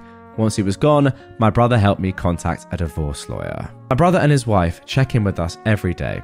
We're all safe, and I've had very minimal contact with my now ex husband. I probably won't update again. And there we go, a sad, unfortunate ending to this one. What I can't really wrap my head around is once you've been caught blatantly cheating, which is the only thing that can be going on here, why at that point do you still make excuses and say, no, I wasn't, man. I was doing something else. What? You can't kick me out. I didn't do anything wrong. This is my house as well. Like, come on. At least have the decency to when you've been caught, hold your hands up and say, yeah, I've been a jerk. I've ruined our lives. Great. But no, even in that critical moment, you're like, uh, yeah, what? You're lying. How can you say this? Get all angry. The sort of person that would cheat and have an affair on your wife is the sort of person that wouldn't admit to it once caught. I will say that. So maybe it makes sense. I don't know. Guys, if you commented down below, congratulations. I hope you're happy. You predicted someone being cheated on and their life being ruined. Well done. I was I just thought someone had lost their job at work. Pretty minimal. But no, you guys wanted the downfall of an entire family. Are you happy? Are you happy you commented that? I hope you are. Am I the jerk for not telling my girlfriend that my parents are gay? I am a 25 year old man, and I have two parents. My birth dad, John, who's 48, and my other dad, Dwayne, who's 45. I call my birth dad, John, Dad, and I call my other dad, Dwayne, Pops. My birth dad, John, was married to my mum for a few years. Then she left my dad, and yeah, They ended up divorcing, and now she's somewhere in California. I don't know where or what she's doing. I haven't talked to her in ages. So, dad and pops, I'm super close with. They are the best parents any child could ask for. I love both of them and they've always been with me. My dad introduced me to Pops when I was a little boy and they told me they were in a relationship. And I was all for it because I saw my dad become lonely and sad when he was single. So seeing the fact that my dad loves someone and has a life partner made me super happy. Pops and dad got married and we've been living an amazing life. I'm probably more close to Pops than my own dad, due to the fact that Pops is really cool and laid back. Of course, I love both of them equally, and they love me as well, and I'm blessed to have them as parents. For a few months, I've been dating this girl Bella, who's my age. I thought she's pretty cute and I liked her, so we kicked it. And recently, she told me, My parents want to meet your parents and want to come over for dinner. I said, Sure, I'll tell my family. So, yesterday, Friday night, Bella comes in. Pops greets her and says, Come on in, sweetheart. Dinner is ready. She says, You must be OP's dad. So good to meet you. And she shakes his hand. And then she sees Dad come out of the kitchen. He's holding the mac and cheese tray with the mittens and is putting it on the table. Then Bella says, Who's he? I said, Oh, that's my dad. She said, I thought he's your dad, referring to Pops. I say, Yeah, that's my Pops, and that's my dad. She pulls me to the side and says, I didn't know your parents are gay. Oh my god, why didn't you tell me? I genuinely didn't know why. Would that be an issue or something? Because you're dating me, not my parents and all, so it shouldn't matter. But I guess it's a concern for her. Her parents come to the door after they park the car, and Bella tells her parents, let's leave. And they left. I told my parents I'm sorry, and they said, Son, don't worry, this is nothing new. And then we all sat down and enjoyed dinner and went to sleep. So, am I the jerk for not telling? Well, the saddest part about that story is the ending. Your parents saying to you, This is nothing new. Unfortunately, it's a fact. Homophobia is still rife in 2023. Very, very sad to see. I mean, look, no doubt there's been a lot of progression. My uncles, for example, were able to get married a few years ago, so that's great. However, we have to change the hearts and minds of so many out there that are still just disgusting people. I don't know what the problem is. I really don't yeah, maybe you could have told her beforehand, but there's no reason to tell her. Like, I wouldn't tell my girlfriend before meeting my parents, oh, by the way, my parents are straight. So I wouldn't tell her, oh, by the way, my parents are gay. Like, it's not a thing. It doesn't matter. As you said, she's dating you, not your parents. I don't know why that would be a problem. Yeah, just simple homophobia, and that's very sad to see. But at least now you know. That's always a positive. Am I the jerk for falsely accusing a veteran of stolen valor when she couldn't give any details about her service? I am a 34 year old man, and I served as a captain in the Marine Corps. I've left the service, and right now I'm doing an MBA. One of my classmates, a 31 year old woman who we'll call Jess, is very gentle, very soft spoken, and unassuming. Jess and I were working together on a case study once, and I started opening up to her about my military service and all the lessons that I've learned from the Corps. Jess enthusiastically told me, That's so cool. I was a surface warfare officer in the Navy. I immediately felt suspicious about this claim. As I said, Jess is very demure, and she doesn't really have the bravado that is required in the military environment. At least I feel like a certain amount of bravado is required. Yes, I still humoured her, and I began asking about the details of her military experience where she deployed, what courses she went through, what ship she served on, etc., etc. Suddenly, Jess got all tight lipped and she couldn't say anything specific about military life. She kept making excuses along the lines of, it just wasn't a good period of my life, and I'd rather not talk about it. Eventually, I felt like I'd done enough snooping around, and I bluntly told her that she was BSing and that I'd rather not work with a phony. I talked about this experience with my friend Max at our school's veterans organization. I told Max to be wary of anything Jess says.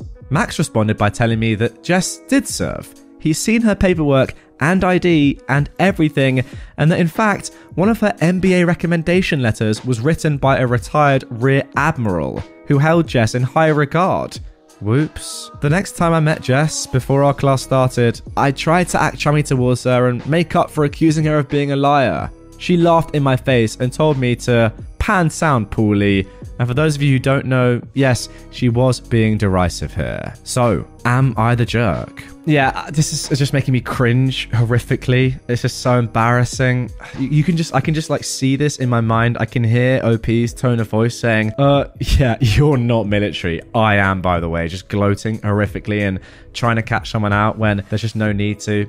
It's just like, it's, it's giving absolute jealousy vibes here and just you know, arrogance and trying to make your ego feel amazing and just, you know, feeling good about yourself for no real reason, putting other people down. I, I don't see the point. Why does she have to prove to you that she was in the military? She doesn't. Can't you yourself just be happy that you were in the military and be proud of what you did and that can be that and not just like be really cynical about someone else. It's just embarrassing. And yeah, saying pound sand Pooley, t- take take it. You know, you deserve it. I'm sorry. If anything, she should have gone harder than that. I'm sorry. It's quite embarrassing from your perspective that you are undermining someone who's put, you know, their country first and, and, and spent all those years in the Navy for you just to say, yeah, I don't believe you. I'm calling BS. And you're downright wrong. Embarrassing, arrogance personified. You are the jerk. Yeah, I've just read this comment right here. You're the jerk, and I'm guessing being a veteran is 90% of your personality. I'm sure he works it into every conversation possible. Exactly. Am I the jerk for telling my girlfriend that I told her so after one of her male friends tried to get with her? My girlfriend and I have been together for about a year now. My girlfriend has more than a few guy friends, and I'm not one of those guys that thinks men and women can't be friends. However, with two of these guys, it's very clear that they want more than just friendship with her. Like, clear as day, to the point where I don't get how she doesn't see it. If I can notice just by the weird energy they try to exude when I'm present, she should be able to get it too, right? Wrong. Anytime I pointed this out, she gets upset with me. She tells me that I'm being jealous and reading into things that aren't there. I argue back that I'm just letting her know, and as a guy, I can probably tell much better than she can, since women tend to be a little slow regarding things like this. So, Two nights ago, she was hanging out with her friends and this guy was present. From what she told me, they were all drinking and he said some things that implied he'd want to be with her. She was made uncomfortable by this, and the night ended shortly after. Fast forward to yesterday morning. She got a series of texts apologizing for what he said, but then backpedaling and saying he would treat her so much better than me and that she's wasting her time with me. She, of course, said no and was upset with him. After she told me, I just read the text and simply said, Wow, who could have seen this coming? A bit sarcastically. This set her off and she got mad. She said that I was being such a huge jerk to her and she had no way of seeing this coming. She's been angry at me since. So, am I the jerk? Okay, then, interesting one here. I actually don't think you're in the wrong here for, for the overall context of what happened. You know, what you said did happen and you saw it coming a mile away and yeah you were right. So i don't think you're necessarily the full jerk. What i will say is that the way you went about this was very jerk like I mean, first of all, saying that women are a little slow on things like this is just sexist, not gonna lie. And then gloating in her face, your, your girlfriend's face after the fact, when she has clearly been in an uncomfortable position and actually didn't see this going on, it's not the right thing to do. Surely you'd be supportive there and you say, yes, you know, of course you saw this coming, but you're still gonna be there for your girlfriend and at least, you know, be nice, not just say, oh yeah, what a shock. Like, who's that going to help? It's funny because Redditors have said on Reddit here that you definitely are the jerk. And I don't completely agree because I think if you're in that position yourself, it can also be uncomfortable. And sometimes it's nice to be justified with your opinion by things like this happening. But I would say that there's no need to get all cocky about it. You're still in a relationship with this woman. You don't want to be a jerk to her. Am I the jerk for labeling all the bottles in the house because my adult children are idiots? I have two of my children living with me. One has graduated from college and the other is a junior. I have to purchase medicated shampoo because of a scalp condition. It's by prescription and it's expensive. It also comes in packaging that is meant to be stored upright, not on its side, and definitely not upside down. My daughter has her hair products in the shower and I do not touch them. My son also keeps his Axe body wash, shampoo, conditioner, women repellent in the shower. I also do not touch it since I have zero desire to smell like a high school locker room. I keep my shampoo in there as well since it's my house and I can keep my stuff wherever I want. For some reason, the two of them cannot understand that not all packaging is meant to be upside down. They've already wasted an entire bottle of my shampoo by storing it upside down after they touched it for some reason. It all dripped out the spout, which it's not engineered for. I talked to both of them and I explained that they should not touch my stuff and that if they accidentally tip over my shampoo, it was meant to be stored with the lid at the top. I came home last week to find my shampoo leaking out of the bottle again upside down. So I ordered 500 stickers that say this side up with an arrow pointing upwards when the words are upright, and I put them on everything in the house that might leak. With my shampoo being literally covered in them. They had friends over last weekend, and they noticed that the relish, ketchup, mustard, mayonnaise, etc. were all labelled. My kids were embarrassed when they explained why. They think I'm a jerk for putting labels on everything since they only screw with my shampoo. But since it's $80 a bottle, I said I'd take off all the labels if they agree to pay for my shampoo. Thus far, they have declined. I mean, this is just brilliant. Yes, it's very petty. Yes, it's patronizing, but I think it's completely fair, especially when you're paying $80. I mean, that is a sizable amount of money for a prescription for medicine, right? And it's getting ruined by your children.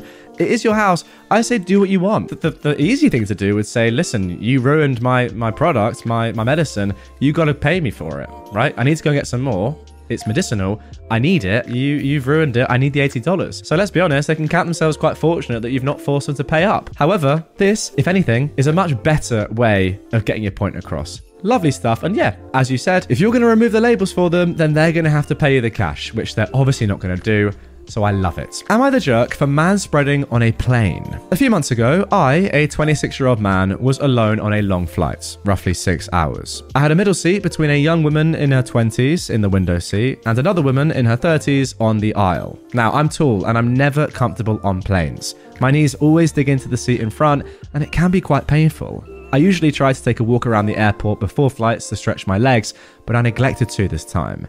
It was Spirit Airlines, so even less legroom than usual. About half an hour after takeoff, I found my left knee inching to the side for the sweet relief of open space, specifically the no man's land in between seats, level with the shared armrest. But I wasn't paying attention to my knee the entire time. I'll concede it's possible that at some point I was occupying space that rightfully belonged to my window seat neighbour. All was well for roughly two hours. But at this point, the woman in the window seat called over the flight attendant. She asked her something like, Could you tell him to keep his frickin' leg in his own frickin' seat? With horror, I understood that she was talking about me. I instantly retracted my leg in deep shame. She added something about his enormous pee pee My understanding was that it was meant to be a snide reference to the idea that spreading your legs is about male genital comfort, but she wasn't speaking very clearly, and the flight attendant didn't seem to understand her. The flight attendant asked her some sort of clarifying question, but she didn't answer, and eventually the attendant went away. I'd been shocked into silence, but when the attendant left, I frantically began to apologize. However, she refused to speak to me. She acted like she didn't hear me. Instead, she started furiously texting on her phone. Yes, texting during a flight, I thought it was weird too. Our seat woman said she had some extra space on her side that I could use, but then promptly went to sleep. Oh well. I tried again to apologise to window seat woman, but again, she ignored me. I went from embarrassed to confused. I kept replaying it in my head, wondering why she didn't simply ask me to move my knee instead of calling over the attendant. I started sneaking peeks at her phone. My defense is that I was baffled by her behavior and wanted answers. I'll admit that I was being judgmental too. But here's why. She spent the last three hours of the Fly watching TikToks about shaming obese people and texting someone she called Pappy. I didn't see all of it, but a significant portion was definitely about me. She wrote, Men really do be too much sometimes, with a laughing emoji. She ignored me the whole rest of the fly, and I ignored her. I got a good but painful workout of whatever muscle it is that keeps your knees together. See, this is honestly a tough one. Ah, I, don't know. Look, I, I, I actually don't know what I think about this. Realistically, this bloke shouldn't be doing this, right? I hold my hands up. If you know you're tall and you know you're going to have problem in a middle seat, it, it's a tough one. However, like, what now that you're in that position and you're with, I mean, you can tell I'm conflicted here, right? I really don't know if I put myself in that spot, I'm quite tall. I'm not. I'm not that tall. I'm six foot. If I put myself in that spot, yeah, and I didn't book the middle seat. I just booked a flight. Uh, yeah, I'm not super tall, but I can be a little bit uncomfortable in small seats. I don't want to spend extra money for something that I may not necessarily need. And oh, I got unlucky and I'm in the middle seat and I'm with two women and I see that there's a little bit more space I can get at. Am I really going to not use it? I don't, I, I don't know. Yeah, it's not great. I get it from a woman's perspective to have someone inching into your area, but it wasn't as if this guy was totally dominating. The middle seat is by far the worst, we all know this. You get, I think, in my opinion, less space anyway, Because on the window, you have that bit of window. Your knee can go down the side of the seat in front. You don't get that in the middle. And on the aisle, you can stretch out a little bit into the aisle as well if you really want to. The middle, you just don't get that. However, I, do think that this guy could have done this, could have gone about this differently. He could have asked beforehand. I don't know what he was doing by snooping on someone's phone. I mean, that is just pure wrong. I, I don't know though. Like, if it was such a big issue, wouldn't the flight attendant have said, yeah, we need to change this or something like that instead of just saying, oh, it's fine, leave it? I don't know. Like, this is one where I really think that you guys need to come in in the comments and let me know because it's a tough one. It really, really is. I, I you know what? I, I know what the majority of you are going to say that this guy is the jerk. He should have booked a bigger seat, knowing that this was going to be an issue. I get that. I just think practically, is that likely? Again, I put myself in that spot. Is it that bad if I just use a little, a touch more space? Yes, ask, and yes, don't snoop, and just be nice about it. But he did frantically apologize. He didn't know, not not that he should have known. Like you know, he, he- it's not the sort of thing where you go, oh, I didn't realize, therefore it's not my fault. I get it. I don't know. I really don't know. It's easy to say, pay for extra leg space, do this, do that. You know, be more prepared. But let's let's just be practical about this. In a real world, what's the answer? Is this guy the jerk? I'll leave that one up to you lot. I really will. Also, uh, I need to just say, like, this woman has handled this awfully. Do you know what I think? She's just being a Karen. I get it. It's not ideal for her, but there are better ways of handling this. Why is she not clarifying her point to the flight attendant? Why is she just going in on you? Surely, any reasonable person says to just you, hey, would you mind just you're, you're coming into my area a little bit here. I know you're taller, I know I'm smaller, but we pay for the same amount of space. That would be completely reasonable. And then if OP doesn't do that, then you say, okay, I'm gonna have to get the flight attendant because I'm not getting my money's worth here. But she didn't do that as well, which I don't know. It makes it it makes it a little bit more debatable for me. But yes, as I said, get in the comments. Let's carry on. Am I the jerk for refusing to take my girlfriend to nice places because she eats like a kid? My girlfriend is an incredibly picky eater. Like I said in my title, she eats like she's 10 years old. In fact, I'll give a short list of things that she refuses to eat unflavored water, fish, excluding fried shrimp, anything with bones, cheese other than sharp cheddar, spinach, onions, garlic, pasta without red sauce, eggs, spicy food, aioli, ketchup, potatoes other than french fries, pastries with fruit, citrus, sausage, or any non American food. This compares to me, someone who grew up in multiple different regions of the US and lived abroad for a few years, so I'm a bit more adventurous when it comes to food. Whenever me and my girlfriend go out somewhere nice, she ends up getting the same meals, usually either a burger or chicken tenders and fries. We could be going to an authentic Nepalese restaurant and she'll get the french fries and white rice. To me, it's kind of embarrassing to go to a restaurant where there's a dress code and for her to order chicken tenders and fries. It especially bothers me that since I typically pay, I end up paying 15 bucks for chicken tenders that I could get from the freezer section at Walmart for 5 bucks. Recently in our area, a very nice dinner place opened up, and my girlfriend has been dying to go. I took a look at the place and the menu and saw that it looked nice, but the food was kind of pricey. She said she was probably going to get chicken tenders, as per usual. I asked her, what's the point of going then if I can toss some tenders in the air fryer for her and not spend a ridiculous amount of money on it? She asked why I had an attitude about this. And I told her that I thought it was a waste of time and money to go to a nice place to get little kids' food. She interpreted this as me calling her a little kid. I clarified that I wasn't calling her a child, however, it is kind of childish for her to eat the way she does. I also said that if she's gonna order food we can make at home, there's not any point in us going anywhere. This led to an argument about me thinking I'm better than her. So, am I the jerk? Okay, this is, I'm not gonna lie, guys. I'm being tested here today. This is another really controversial one that I think is super close and it could go either way. Right, let's go through this from the beginning. First of all, is it a shame that your girlfriend is an incredibly picky eater when you are not? I would say yes. And I would also say that as someone like you who clearly enjoys their food, experiencing different cuisines, has done so throughout their lives, it's a bit of a deep question.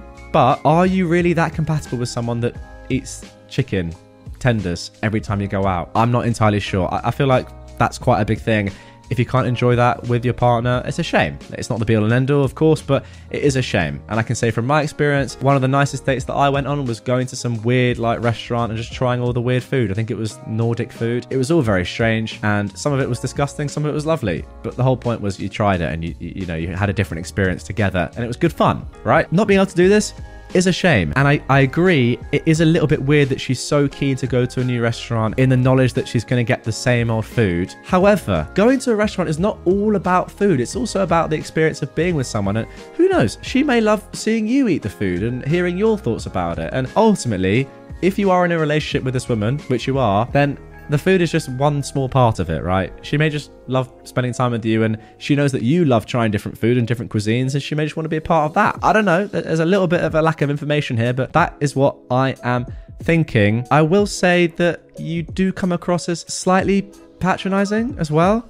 I don't think it's the worst thing for someone just to be super picky. Obviously, it's not ideal. And, you know, of course, in an ideal world, you would be able to experience these things with her. But is it the end of the world that she's going to have chicken every time?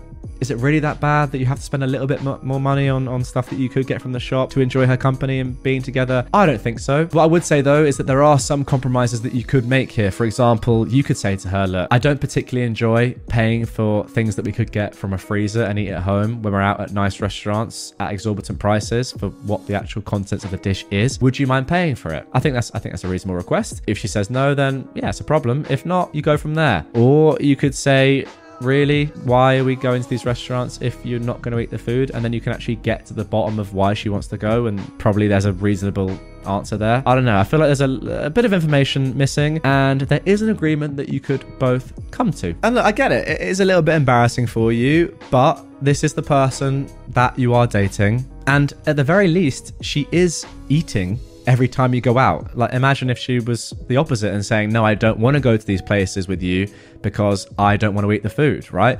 At least you're going and experiencing this together and you're not having to go and find another friend or parent or whatever to go to these restaurants with. I see some comments on Reddit saying you can do this with other people.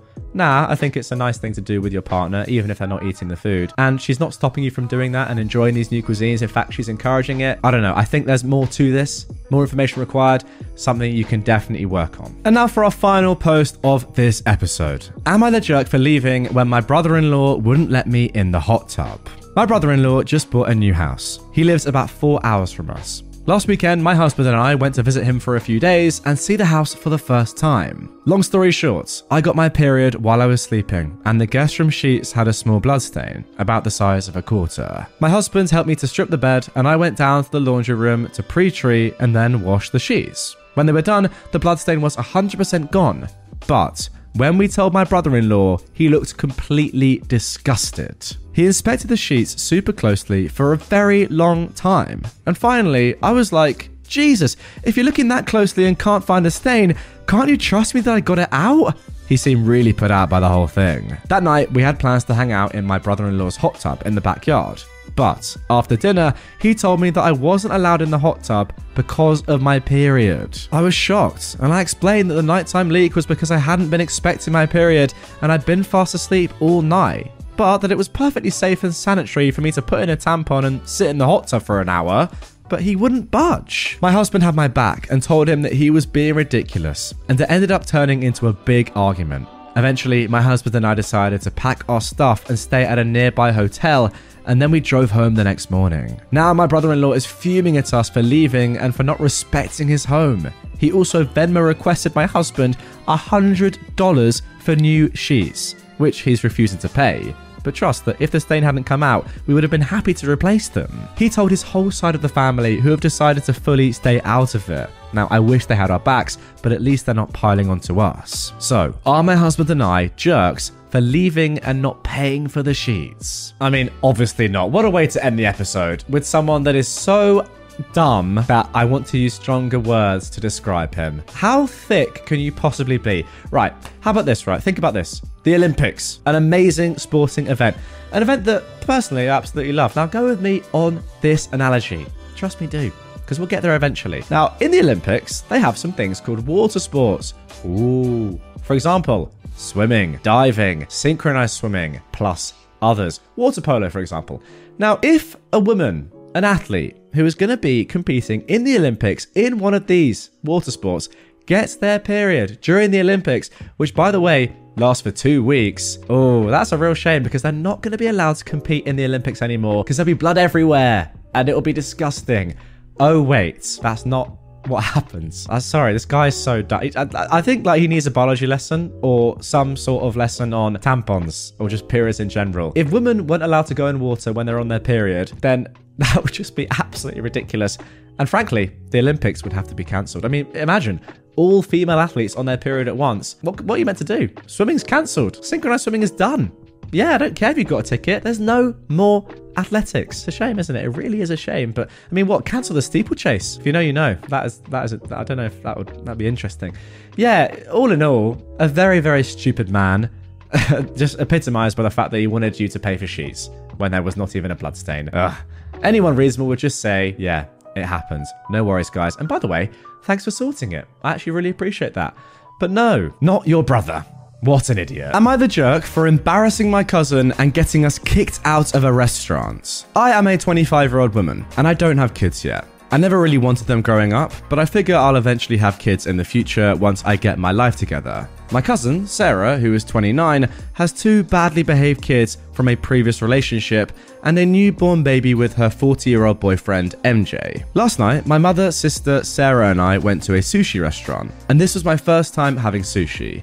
After we ordered, I had a hard time using the chopsticks. My cousin started obnoxiously laughing. The waiter came over and asked me if I wanted training wheels, which is a little plastic item that attaches to the chopsticks and helps you hold them in place. My cousin laughed and said, Sorry about her, she constantly embarrasses herself and us. I just gave her the side eye and put the training wheels on. When it was time to order desserts, her boyfriend MJ finally joined us, claiming that he'd been busy. She went on to tell him how stupid and slow I was for not knowing how to use chopsticks, and how the waiters and everyone around now know that I'm an embarrassment. My mum asked her what her problem was, and she goes on a rant about how I'm so embarrassing, and it's no wonder I'm jealous of her being a mother, and no one wants to have kids with you. I finally had enough. I said, I don't have kids because I don't want them to come out like your rude pieces of trash. And you're calling me an embarrassment? Didn't MJ just have a baby on you with his wife? Your baby literally has a sibling a week apart from her. You probably learned how to use chopsticks by eating his wife's leftovers. Wow. I guess when she was attacking me, it was fine, because everyone then turned on me. It got so loud that management had to get involved. Sarah was screaming and crying, MJ was yelling at me, and my mum and sister were berating me for being mean. Management brought the bill and told us to please pay it and leave. My mum paid the entire bill, but my sister said that I'm the jerk for embarrassing Sarah and getting us kicked out, and how she's probably going through postpartum depression. Now, I don't really know if I went too far, seeing as she's probably going through some post baby stress. So, am I the jerk? Now, guys, before we even get into my thoughts on this, there is an update to this post. Thank you all for the overwhelming responses. I've been wanting to put Sarah in her place for a while now, and I'm glad I did it. However, Sarah's mum got involved and is mad at me. Apparently, MJ told Sarah that him and his wife were separating. Sarah found out that he lied because she was secretly stalking his wife's Facebook page and got the shock of her life when wifey posted a newborn baby and MJ was there for the birth. Sarah did the math and realized that he got both of them pregnant the week of his birthday. She confronted him and he confirmed it. He also said that she'll have to get over it or he'll leave. So she stayed and is now constantly in shambles. Not my problem. Now, on to the problem. She kept the wife's baby a secret and only told her mum, who told my mum, who told my sister and I. So they said they were angry because I wasn't supposed to repeat it. But I didn't know it was classified information. After like a week, that's all everyone talked about. Sarah's mum, my aunt, reached out to me this morning and she said that Sarah's problem with me is that I always said I don't like kids and only a horrible person doesn't like kids. And that I was mean to her about her kids two months ago. Two months ago, she wanted to go to a party with MJ and asked me to watch her kids. All three of them for free. I told her no because they're untrained. I don't feel comfortable watching a newborn and she'll have to pay me to put up with the other two. So I guess that's why she's still holding grudges. Regardless, Sarah's mum said she was having a really hard time after finding out about the outside baby, who technically is the inside baby, as Sarah's baby is the outside baby, but whatever, and she wants me to apologize for putting her business out there for everyone. She got my mum and sister involved, so I just called Sarah and apologized. She said, I don't care what you have to say, and hung up. Regardless, I held up my end of the bargain. Hopefully, this gets blown over soon because your girl is tired. And there we go. Well, I must say that wasn't exactly the update I was expecting. It seemed pretty rudimentary and pretty innocent to be fair at first, just getting kicked out of a restaurant. But no, I didn't realize you were actually revealing that your cousin's new boyfriend had two children with two different women, obviously, within a week of each other. That is unbelievable. I've got to say, MJ, uh, what a man. Also, the fact that he's like, nah, I'm going to stay with my wife, by the way. Uh, so either it's up to you. You can leave or stay with me and we can have our two separate children that are both mine, different lives.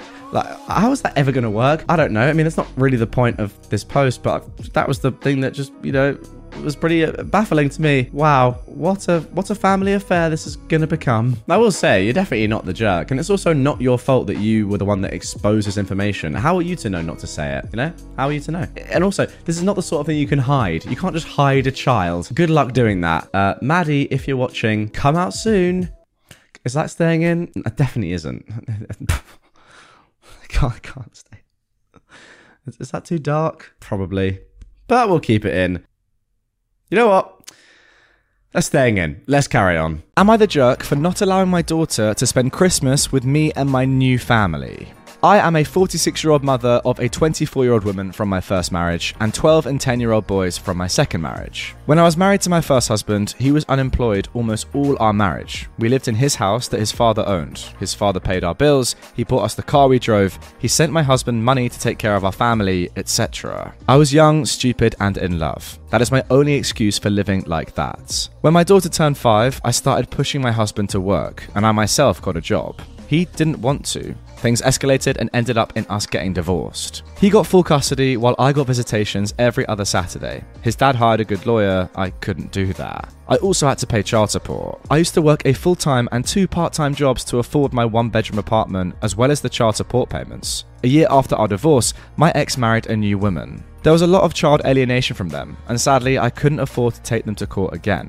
By the time my daughter turned 14, she was calling me by name and calling her stepmom mum. I tried my best to hold on to my kid. I went to all the events I could go to. I planned fun days with the limited funds I had. Even when I couldn't afford to turn on the heat, I still made sure to get her a Christmas gift. Sadly, by the time she turned 16, she no longer wanted to have anything to do with me. I took them to court, but they did nothing. And the last time I saw her, she said some very awful things to me. I was defeated, but I decided that I no longer had a daughter, since that is literally what she wanted. I moved away, met a good man, married him, and had two wonderful kids. Last year, my daughter reached out. She was sorry. She said that she wanted to reconnect. I was hesitant and resentful, but I still talk with her once a week. Suddenly, she asked if she could spend Christmas with us. She wanted to get to know her brothers. I told her that we were not at a stage where I could allow that. It got heated, but I told her that I could not trust her with my kids and that I was still not 100% sure that I wanted our relationship to become more. She says that I'm a jerk, that I'm punishing her for things she had no control over,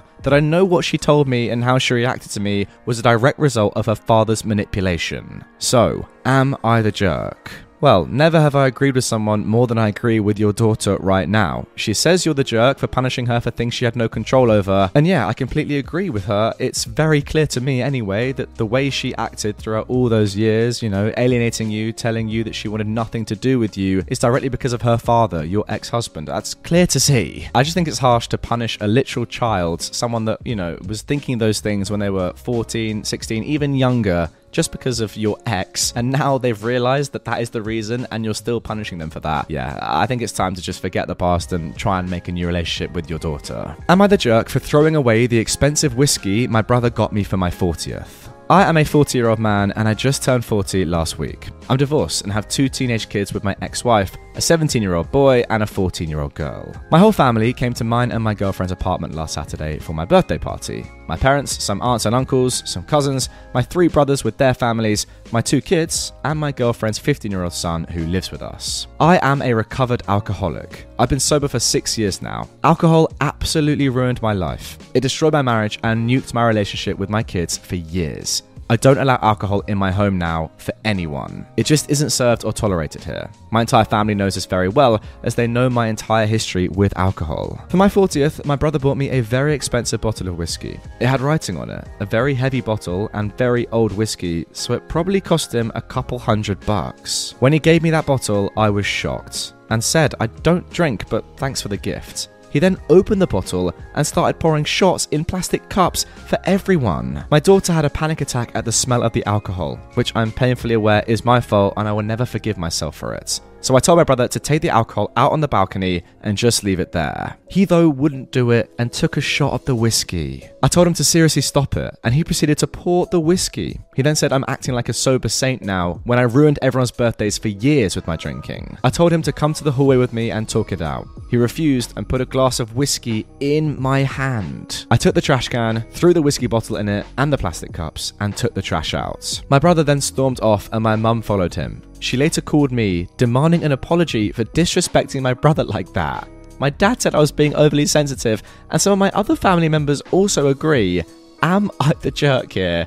Obviously not. Are you kidding me? You're giving someone who was an alcoholic and therefore is still an alcoholic, because being an alcoholic, you can never really leave that behind. You're still addicted to alcohol, even if you don't have it anymore. A bottle of whiskey for their birthday. And then saying, come on, everyone, let's do some shots. Are you mad? What's shocking here is just your entire family's reaction to this. Like, they should be saying to your brother, what are you doing? Leave immediately. Are you joking? You know how much alcohol has ruined not just OP's life, but his family's life as well. I mean, look, his daughter's just had a panic attack, for God's sake, because of the smell. That shows how incredibly impactful alcohol has been on this family. Yet you still bring it to his birthday party? Wow. Am I the jerk for not wanting my husband to go to his ex's funeral? I'll admit, I'm biased right off the bat. I couldn't stand her. I call her his ex to myself and others. He called her his friend. We're all in our early 40s, and she died recently, an aneurysm. I've been with him for 10 years now, but he'd known her for 20 plus. The way he tells it, they were friends in college, decided to date, got married, and then realized they weren't a great couple and decided to just be friends. All that happened years before I met him. He was clear early on that she was important. A couple of months into dating, it came up that his friend was actually his ex wife. He explained the above to me, saying she was one of his closest friends and that it was purely platonic. I expressed some discomfort at him being so close to an ex, and he told me, That's fine. If you have a serious issue with it, let me know now and save us some time. I'll choose her. I like you and all, but I've known her for over 12 years, and she is one of the most important people in my life. You'll have to be okay with that if you want us to be a thing. When we were engaged, I asked again. He gave me this perplexed look and asked, Why would us getting married affect my friendships? I sucked it up and went along. I resented every moment of knowing her, especially when we had to be social. She understood some part of him that I couldn't. Her husband was friends with mine as well, so it's not like I could use him as an angle. Oh wow, that is a horribly malicious comment, I've got to say. He'd have lunch with the ex, they'd go to their geeky movies, and whatever. The few times I brought it up, he said, We had this conversation before, and you had your chance to back out. She died after they had lunch the other day on the way to her car. He spent a bunch of time crying, but honestly, I was relieved. He was working with her husband on funeral planning. I told him, You don't think you're going, do you? This is my argument summed up. She's dead, so she's not a factor anymore. He doesn't get to use his she's my friend excuse since she doesn't exist anymore. He had his cry for a couple of days, he gets to be done with mourning her already. There's no need for him to go to her funeral since I wouldn't want her at his. What am I reading? He was the angriest I've ever seen him when I told him that, replying that he'll be going no matter how I feel and that he's willing to burn this to the fricking ground while holding up his wedding band. Besides you, she was the closest friend in my life. Him, her husband, and my sisters are calling me an insensitive jerk over this, all saying that there was no romantic aspect to their relationship and that I'm heartless. Her husband went so far as calling me a ghoul for how I reacted. I never felt their relationship was appropriate, and I hid that for years because I wanted to be with my husband. Now that she's gone, I don't feel I should have to hide it anymore and can speak freely. So, am I in the wrong for just wanting him to be done with her and for him to not attend the funeral? Well, I've got to say, first of all, absolutely yes, you're in the wrong. And secondly, some of the language in here is nuts. I can't quite believe it. Don't get me wrong, I can understand how, from your perspective, you don't particularly like this relationship. They're exes, you know, they were married and they're still great friends, and it's annoying to you. I can understand that. However, your husband is right. He's given you so many opportunities throughout your entire relationship to be like, okay, this is too much for me. I'm done with it. But you've kept going. Now, admittedly, I understand that maybe you were like, okay, I don't like this, but I love him. I'm going to keep going no matter what. And you still don't like it. That's okay. However, some of the malicious stuff that you're saying here, saying that you're glad that she's dead, that she's not a factor anymore, that he's done with his mourning over his best friend other than you, and that he now can't even go to the funeral, that's insane. Even if you hated this woman, you didn't like her relationship with your husband, I don't really care. Ultimately,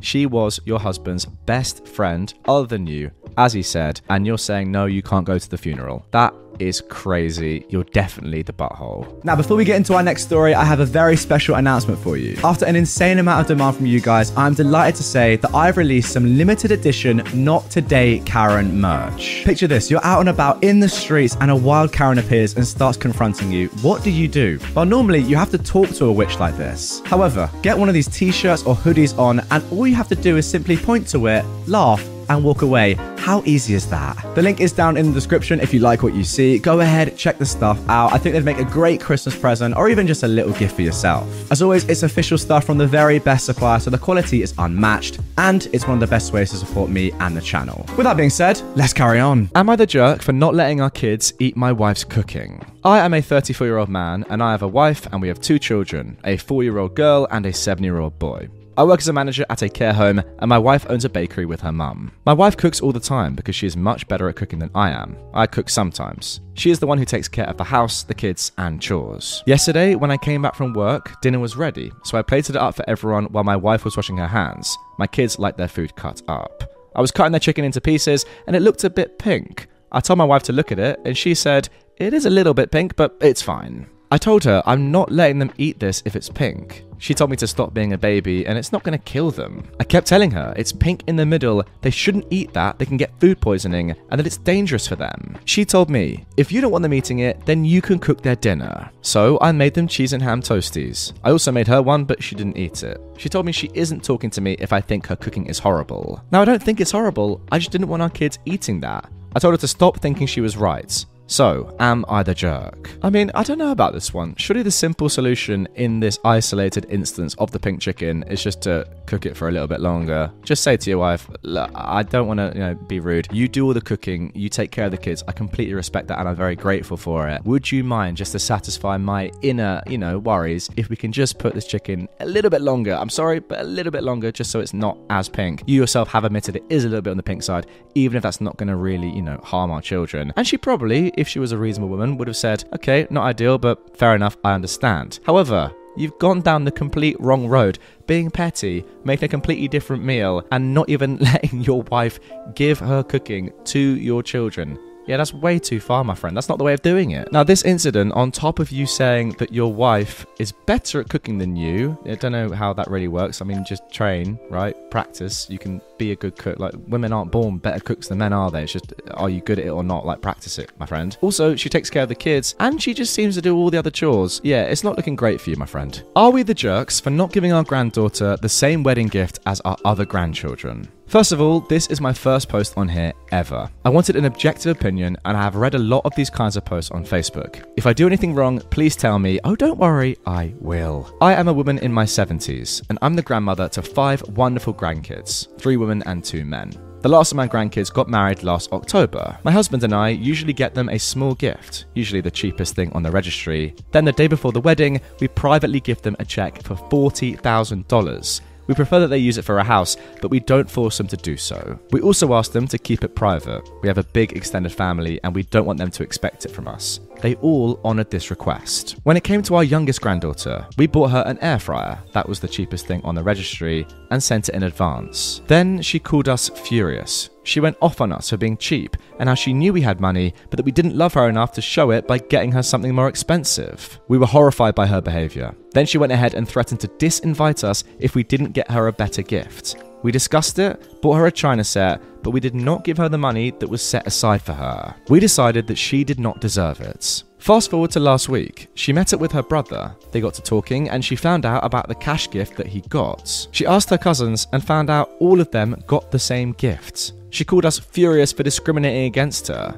We told her that it was our money, and after how she behaved, we did not want to give it to her. She started crying, said that she was just extremely stressed, and that we shouldn't have taken it to heart. We told her that we stand by our decision, but now she is refusing to attend Christmas, and her mother, our daughter in law, is calling us jerks. So, are we? No, absolutely you're not. As you said, it is your money, you can do with it as you like. And ultimately, you have done what you were asked to do in the first place, right? You know, there's a registry for a reason, there's a list, you've got something on that list. Why is she so upset with you? Maybe she could be annoyed, fine, like you have a lot of money, fair enough, she knows this. But because of her behavior, being entitled, being clearly very spoiled, you've decided not to give her the money, and that's completely your decision. I mean, the crazy thing is that she cared more about the cost of the gift that you got her than your presence at her wedding. That is that is a bit nuts, you have to admit, right? That's nothing to do with money or anything like that. That's just her trying to get as much money. That just goes against everything that you'd ever want in a person, right? That's got nothing to do with your family, relationships, that sort of stuff. That's just like, if you're not going to give me enough money, then you're not invited at all. Oh, and also, she called you furious once she found out about the lack of 40k, trying to force you to give her more money again. She didn't even learn her lesson the first time. Maybe if she'd come up with an amazing apology, you might have given her the money, who knows? But the fact that she didn't learn her lesson proves that you were in the right in the first place. Am I the jerk for upstaging my wife in our Christmas cookie baking tradition? My wife and I have a tradition every Christmas where we bake Christmas cookies and frost them with our friends. We then give the cookies out to friends and family and helpers. Every year, my wife would take on the bulk of the baking duties, insisting that only she knew how to bake them right, and only letting whoever is helping frost them. She always insisted on doing all the baking because frosting is the fun part and the only thing people want to do. Usually, this frosting and baking marathon would last until the wee hours of the morning and start around noon. Well, this year, for reasons that aren't relevant to this post today, she would not be available on the day we normally do all of this. She was sad that we wouldn't be able to do our cookie tradition. I said that I was more than capable of baking the cookies. She seemed to think that I was joking and that I could basically never do it myself. Well, I said I'd try, and she wished me a sarcastic good luck. Well, in the run up to the days of baking and frosting, I start running drills to optimize production enter testing, and tragic mistake montage. I started rearranging the house in various configurations, running tests on the dough we were using to see how long it took to bake and making appropriate changes while running it by taste testers, substituting ingredients for quicker bake time while preserving taste, making the cookies as thin as possible without compromising frosting ratio, canvas space for creativity, and or compromising structural integrity, etc. So, come the day of baking, I have everything down to a science. As friends and family come in, I give them the rundown. After a couple of hours, most kinks are worked out, and cookies are flowing out at a breakneck pace. Eventually, we start running out of material, something that never happened under my wife's aegis. We start making runs to the store for the necessary raw materials to fuel our mighty cookie forges. By the time we were done, we were exhausted around 2 am. We produced at least five times the amount of cookies that we ever had before. Well, my wife gets home a couple of days later and is weirdly upset she insists the cookies taste weird, that we spent too much money, and that I was actively trying to make her look bad by making so much more than her. In truth, I ran blind tests to see if anyone could differentiate between our old recipe and mine, and nobody could. I also only spent 40% more than years previous as I slotted in some cheaper ingredients and bought some stuff in bulk, and I'd absolutely zero intention of upstaging her. I simply had the goal of maximizing cookie production. She says that even if I didn't do it on purpose, that I should have thought about how it made her look to our circles and that I've embarrassed her, and she actually called me a jerk. She's never called me that in all 3 years of marriage, so I can't help but think I am. So, am I in the wrong? And there we go, a little bit of a techie one to end with. I'm not entirely sure how I think about this. Just from reading your post, OP, and seeing how you sound, and you know, trying to gauge the tone of your voice and how you feel about this entire thing through your words, I wouldn't say that you're the jerk. You sound like a nice guy and you sound like you had good intentions. And ultimately, you did come out with a fantastic solution that yielded five times the amount that it did in the past, and everyone seemed to like it and have a good time. So, fair play for that. What I would say though is that your wife is upset for a reason, and I think it's a valid reason. It is her thing, and look, maybe given that she wasn't going to do it, it's nice of you to take over it, and she could have been a little bit more grateful. But I do understand in part why she feels slightly upstaged, especially if you've made so much more, and you know, people are saying it's just as nice. I can understand why she'd feel a bit miffed about that. Like, it's a tough one because you didn't do anything wrong, and the way you did it sounds fun and competitive, which probably was exciting for a lot of people. But in your wife's shoes, you wouldn't want to come home and discover that the thing that you do every single year has actually been improved or people have had more fun when you're not there. Like, that wouldn't be a nice surprise to come back to, would it? So I would say, look, you did nothing wrong, but maybe consider telling your wife how much you appreciate her doing it normally, how much you didn't like her being there, how, how, how much better it would have been if she was there with you, and how much you were missed, and that ultimately you'd rather have her and fewer cookies than more cookies without her. Am I the jerk for getting up from my chair in the middle of Christmas dinner and shouting, Shut the F up about my body, in response to my husband's observation? So, ever since I had my son months ago, my husband has started making indirect comments about my body. He never says any hurtful words, but I find his observations, as he calls it, hurtful. For example, he'd see me wearing an old top and say, Oh, that top used to look good on you, but not anymore though. Or when he looks at my waist and says, Wow, didn't know your waist could get this wide. Basically, passive stuff that I try to ignore till it extended to friends and family. FYI, this went on for months and months and months. We went to Christmas celebration at his family's home. My sister in law complimented my floral maxi dress, and my husband said, I agree, it looks nice on you, though I have to admit that your waist could get smaller than this. Awkward silence took over. I was absolutely fuming, and this was my last straw. So I got up from my chair in the middle of dinner and shouted at the top of my lungs, Shut the F up about my body! He was absolutely speechless as his family stared, while some others tried to get me to calm down. But the situation got more tense, and dinner ended up being cut short, and my husband stormed off to his friend's place to spend the night upon leaving a very nasty text saying I embarrassed him and made a scene over an observation he made. He called me childish and told me to get therapy for my instead of verbally abusing him and scaring his family. Now I feel like an absolute idiot jerk and like I ruined Christmas for him and everybody with my oversensitivity. So, am I in the wrong? Well, first thing to say is it's very clear that you're not the jerk in this story. Are you mad? And secondly, these are not observations from your husband. They're not even passive aggressive, they're just horrible insults. To me, this guy just seems emotionally abusive. He probably knows exactly what he's doing and is trying to put you down for whatever reason, and it's just a disgusting man. Why are you with him? Am I the jerk for silently getting up and walking out of the restaurant during New Year's Eve dinner after I was told to pay for everyone at the table by my in laws? I am a 32 year old woman, and I recently inherited a good amount of money from my mum. I keep the money in a separate account as I still haven't decided what to do with it, and I didn't want it to go to waste. I noticed my husband constantly bringing up the inheritance money and making countless suggestions as to how I should spend it. Another thing is that he expects me to pay for nearly everything the past couple of weeks. For New Year's Eve, my husband and I met up with his family at a restaurant to celebrate. It was going fine until I found out that I was expected to pay for everyone at the table. My husband's mum joked about paying for dinner out of my inheritance pocket, which made me livid, but I showed no reaction, just silently paid for my own food and drinks. Then I got up and made my way out of the restaurant. They were shouting after me like a crowd, and my husband tried to get me to come back, but I drove home. He got back at 3 a.m., yelling at me, saying I was pathetic to get up and walk out on him and his family after they relied on me to pay for their food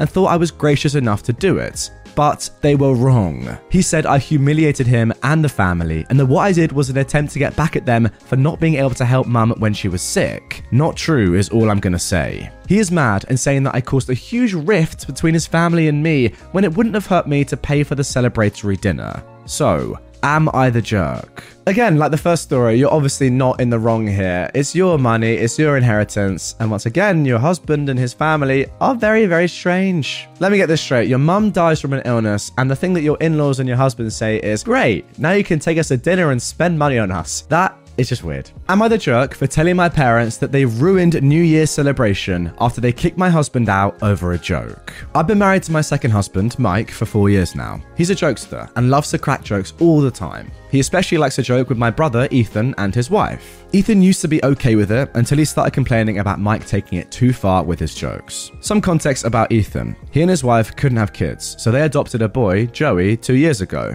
Mike has been making silly, light-hearted jokes involving Joey's bio parents as a way to mess with Ethan and his wife. I already talked to Mike, and let me tell you, he 100% means no harm and is just trying to get them to react. So, fast forward to New Year's Eve. My parents hosted a big celebratory dinner, and Ethan and his wife came. While we were eating dinner, Mike decided to tell a knock knock joke to Ethan. He said, knock knock. Ethan laughed and said, Who's there?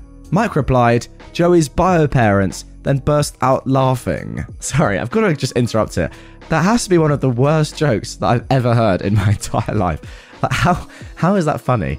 Seriously. I mean, to be fair, it's got me laughing, but that's just because it's so stupid. Silence took over, and Ethan's facial expressions changed. His wife called Mike an idiot, to which Mike replied with, Hey, relax, it was just a joke. An argument ensued, and dinner was paused. My parents suddenly told Mike to leave, which I thought was too harsh. I tried to speak to them and get them to calm down, but mum insisted that Mike leave. We left, and Mike was complaining the whole time about how they overreacted. I called mum later, and she told me Mike was out of line with his hurtful about this touchy topic, and told me that I was wrong for defending him and saying he was just joking. She said he ruined New Year's for the family, but I told her it was her and dad who ruined the celebrations for escalating the situation and kicking him out. I told her he could talk to them, but again, they were the ones who ruined New Year's celebration. She called me delusional for this statement and hung up.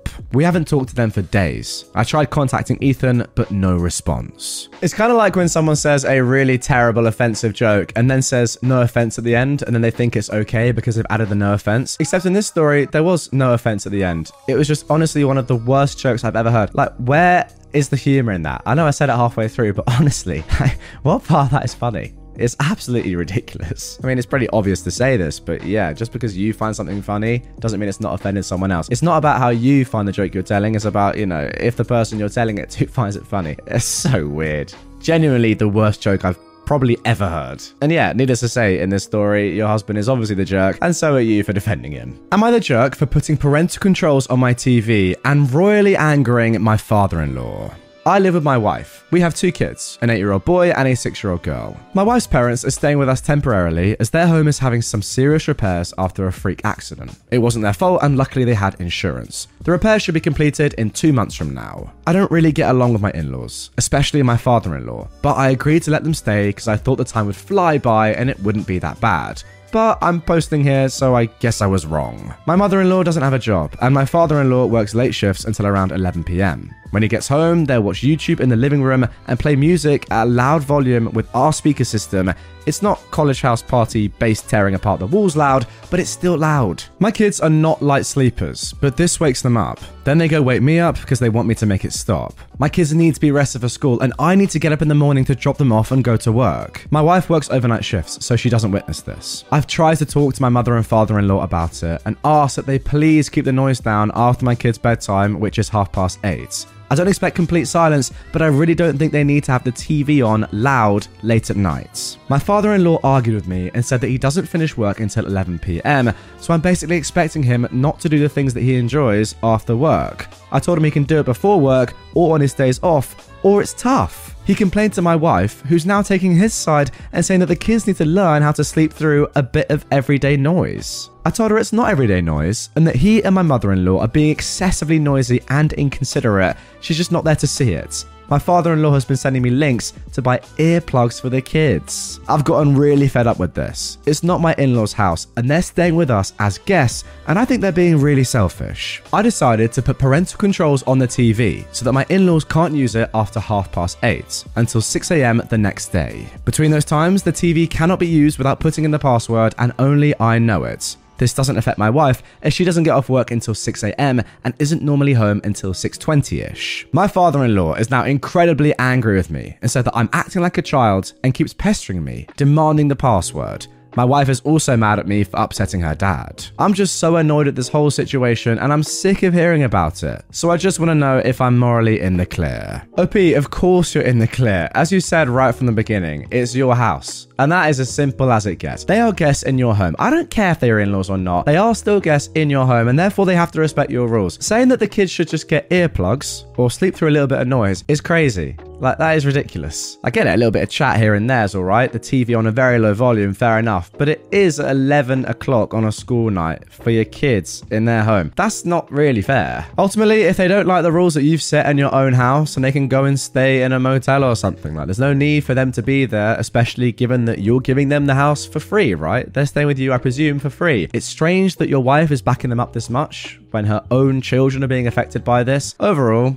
get them gone you are not the jerk. Am I the jerk for snitching and causing my friend to lose her scholarship dream college acceptance? I, a 19 year old woman, am a sophomore in college, and I have a friend, Tia, who is in high school and applying for colleges and scholarships. I helped her throughout the college process, and she ended up getting in early action to her top college, and she got a full scholarship. I was happy for her until recently. I was talking to a mutual friend of ours, and she started gushing about how Tia's essay was so heartfelt and beautiful. I asked to see it because I thought she'd just forgotten to show me. She showed me many of her essay drafts. but as I was reading it, I was completely taken aback. This essay was one of my college essay drafts, which I'd shown to Tia for reference on writing techniques only. I made this clear. I was livid. The essay was really personal and she barely even tweaked it up. It was almost entirely copied and pasted. I trusted her with it, and this is what she did. In a fit of rage, I gathered all the evidence of me helping her with the college process, including evidence of me sending the specific essay to her, and I showed it to the school. She not only lost her scholarship, but she also lost her seat at the school. Now people are calling me dramatic and shaming me for robbing her of her education. She's the only person in her family to get into college and receive an academic and athletic scholarship, so everyone was rooting for her, including me at one time. And while I didn't expect the outcome to be so severe, it was. Right now, I feel bad. I feel terrible. I feel like she took advantage of me, but I didn't want to be the cause of something so horrible. I did myself a justice, but at the cost of someone's dreams. Now I'm wondering if what I did was justified or not. So, am I the jerk? Now, this one I think is actually quite a tough one. The easy answer here is just to quickly say, no, of course you're not. You're, you're in the right. She stole your essay, you trusted her, and she betrayed your trust. She deserves all the punishment in the world. And I get that, I really do. However, does the punishment of her completely losing her dream spot, her scholarship, her education, etc., really justify the crime of copying one essay? I'm not entirely sure that it does. For me, it depends on the other stuff that she did. Was that all copied as well? How heavily was that referenced? How much was it her own work? Because if it was just this one essay that she copied, yes, for you, OP, I understand that's a horrible situation and it would feel terrible. And of course, you need there to be some repercussions for your own sake. But if it was just that one, this does seem a little bit too far to me. And of course, you could never have known that this was going to happen and she was going to be kicked out. So fair enough if you wanted to go ahead and do what you did. I do get that from your personal point of view. It just seems a little bit harsh for me. That's all. I mean, look, I'm not surprised. I'm just reading through the comments here, and the majority are saying that OP is not the jerk and that she plagiarized, and you know you can't do that to get into college, etc., etc. It all makes sense to me. It does. I just think, come on. Everyone's copied at some point, haven't they? Let's be honest with each other. Everyone's done it. It's only one thing. Is it really that bad? Am I the jerk for not defending my boyfriend when my brother asked him to leave? My boyfriend, Ryan, likes to help others. He's the type of guy who would give a coworker money for their rent or buy groceries for our neighbor. However, he can take it too far at times. He often tries to help people without asking if they need or want his help. Every year, my brother Paul and his wife Lily host a holiday dinner. This year, Ryan attended for the first time. Before we left for their house, I told Ryan that Lily was legally blind and had been her entire life. She knew what she could and could not do. I told Ryan to only help Lily if she asked for help. We arrived early so I could help Paul and Lily cook. While we were cooking, Ryan kept telling Lily things like, Lily, if you're looking for the soul, it's to your right. Or, Lily, don't put that there, it's too close to the edge. Lily and Paul both told him that while his commentary was somewhat helpful, it was completely unnecessary. Still, Ryan did not stop. However, things became tense when Lily went to go and chop vegetables. When she pulled out a knife, Ryan stopped her and asked if he could take over because he didn't want Lily to hurt herself. Lily said she'd be fine, but Ryan insisted that she give him the knife. Finally, Paul got annoyed and told Ryan to stop. Ryan did stop, but he kept hovering over Lily while she was shopping. I asked Ryan to sit down until dinner was ready, but Ryan insisted that he just wanted to help. Finally, Lily asked him and I to help set the table and greet people arriving. We did, but things were still tense. I did pull Ryan to the side and reminded him again to only help Lily if she asked for it. He agreed, but I could tell that he was still upset. Everything finally boiled over after dinner. My nieces, who are 5 and 3 years old, have a game they love to play with their mother. They will hand Lily something, and Lily would have to guess what it is. Lily would sometimes make a couple of clearly outrageous guesses, like saying an egg is an elephant or a shoe, to make her daughters laugh. After dinner, the eldest handed Lily the salt shaker. When Lily guessed it was a phone, Ryan piped up and said it was a salt shaker. Lily laughed it off and explained the game to Ryan, but I could see that she was annoyed. My niece then handed Lily a coin. When Lily guessed incorrectly, Ryan loudly told Lily it was a coin. This was apparently the last straw for Paul. Paul demanded that Ryan leave since he clearly couldn't respect Lily. Ryan insisted that he was trying to be helpful, however, Lily said it was probably best if Ryan and I left. I quickly gathered up our things and managed to convince Ryan to leave. Ryan is currently angry at me. He said I should have defended him, especially since I knew he was only being helpful. He also insisted that I should have stood up against Paul's overreaction. Those are Ryan's words. I'm now wondering if I should have defended Ryan. So, am I the jerk? No, you're definitely not in the wrong, but I would say that the thing that you are wrong about is calling Ryan helpful in the first place. I don't think this is helpful at all. This is the opposite of helpful. If you get someone that is so helpful that they do things that are just not helpful at all, and if anything are actually really offensive to someone else, then that is not helpful. And even when they're told multiple times to stop doing something and they continue to do it, then that is the opposite of helpful. That's not being too helpful, that is being unhelpful. I'm not sure what's going on here with Ryan and his personality, but I feel like he knows what he's doing, right? You can't be too helpful to the extent that you keep trying to do something and help out when you're being explicitly told Stop doing that. That doesn't make any sense to me. Like, he sounds insufferable, right? He wasn't being nice at any point during this. I mean, maybe at the start, fine. When he didn't get it, and even though you told him about Lily being blind and being okay with what she can and can't do, fine, give him a little bit of leeway. After you tell him, he just becomes super patronizing. And I completely agree with Paul. Get him gone, because Lily was clearly getting annoyed and it was just ruining the entire experience. Am I the jerk for laughing at my niece's gift? My 12 year old niece is really into arts and crafts and recently got into crocheting. Before Christmas, she told me that she had a surprise gift for me and seemed really excited about it. I told her I was really looking forward to it as well, and I prepared her gift myself, which was actually art supplies. On Christmas, when we had our family gathering, she brought me her gift and was super excited for me to open it. When I opened it, I saw a crocheted animal, but if I'm being honest, it looked really, really bad. To give you an idea of what it looked like, imagine something from r slash bad taxidermy, but in crochet form. I couldn't help but burst out laughing, and I couldn't stop laughing no matter how hard I tried to suppress it so I had to excuse myself to go to the washroom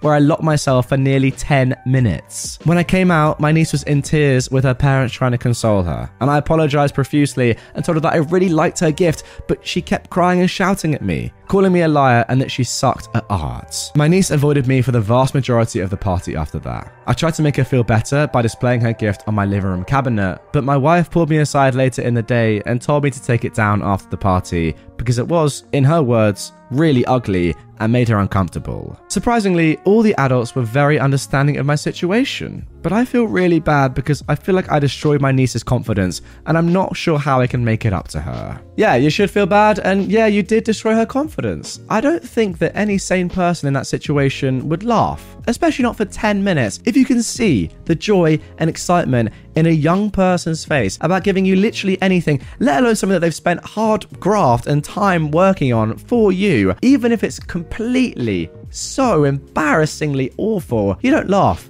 You say, wow, that's amazing, you accept it, and then maybe you joke about it later with the adults if you really want to. But you don't laugh right then and there in their face about something that they've gifted you. That is shocking form. Am I the jerk for refusing to forgive my dad for breaking our deal? When I, a 17 year old man, was 8, my parents bought me a piano and signed me up for lessons. I was super excited because I love music. Over time, I kind of became known as the piano guy at school. I play at school concerts, accompany the school jazz choir, and play once a week for the residents at a couple of retirement homes in our town. When I was 15, I started to talk about quitting lessons, and my parents quickly tried to guilt me out of it. I told them I wanted to try other things, and that between piano and studying, I didn't have much time left for other extracurriculars. My dad proposed a deal. If I kept playing and taking lessons until I reached level 10 RCM, Royal Conservatory of Music, and continued to keep my grades up at school, he would buy me a new car of my choice. I jumped at it and we shook hands on the deal. I should explain that my family is well off financially. I have a very privileged life, but I wouldn't say I've been spoiled.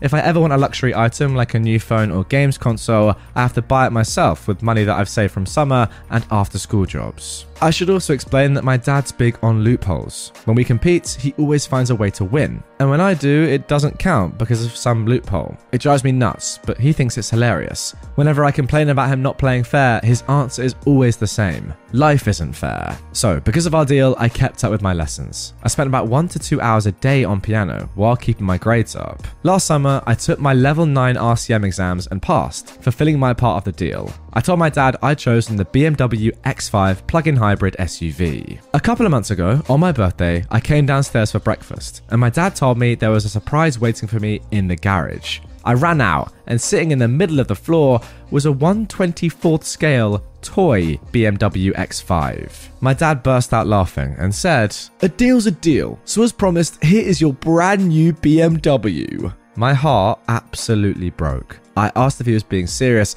and he said I couldn't seriously have expected him to buy a 17 year old a real brand new BMW and that we could discuss getting me a reasonably priced used car. I said we had a deal, and I fulfilled my end of it. He said he did too, since I never said that the car had to be full size and drivable. I said he wasn't being fair. His response life isn't fair. Ever since this happened, I've been distant with my dad. I honestly feel like he betrayed my trust and that he deliberately made a fool out of me. He keeps bringing up the idea of a used car, but I told him I'm not interested, which I admit is kind of petty. I have enough money saved that I can buy a cheap used car myself, and I just feel like if I accept one from him now, it's like saying that breaking his promise didn't matter and that he didn't do anything wrong. So, am I the jerk? No, absolutely not. That's not even up for discussion. A promise is a promise. It doesn't matter what he said. If that man, your father, cannot keep his word, then he doesn't deserve your respect. It's as simple as that, in my opinion. How about this? One day when you're older and he wants you to come home for Christmas or something like that, you say, sure, I'll be there. Then just mail him a picture of you and say, oh, there I am.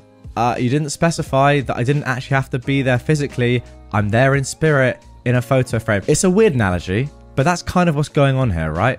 Like, you said you'd do something and you use some stupid loophole to get away with it, when in reality, you're just being an idiot. Don't get me wrong, yeah, that is an expensive car for a 17 year old, but it is also what you said. So, how about just don't say it in the first place and don't make empty promises? Am I the jerk for calling my sister cruel for her tattoo idea? My sister is 28 and I'm a 26 year old man. My sister, Nikki, has always had a strange relationship with our parents, especially my mum. I'm clearly not privy to the reasons because things are fine with me and my parents. When Nikki went to college, she met her creative writing professor as a freshman and they got close immediately. They would do a lot together and work closely on a few different writing projects. Nikki never specifically said this, but it was obvious to anyone who saw them interact that they had a substitute mother daughter type relationship which hurt my mum a lot to see. I always thought she'd grow out of it, or that the prof would move on, but 10 years later, they were still very close. About a month ago, the professor died unexpectedly, and it devastated Nikki. She was really depressed over the holidays, which of course was all in front of my mum, and was a difficult reminder that Nikki loved the prof as a mother way more than she ever loved my mum as a mother. She still talks to my parents and stuff, and they don't fight or anything, but Nikki is very distant and doesn't tell them anything about her life beyond the bare minimum. My mum tried to comfort Nikki, but Nikki was doing her distant thing and didn't want comfort. Something unfortunate that happened to Nikki is that when she got the call that she died, she was brewing tea and in the shock of the news, she spilled boiling water on her arm, which burned her kind of badly on her wrist. I think the burn was like on the borderline of second and third degree, and definitely still looked pretty rough during the holidays. Nikki said it was especially hard because, in addition to the physical pain, every time she looks at it, she's reminded of the moment she found out the prof died, which I totally get.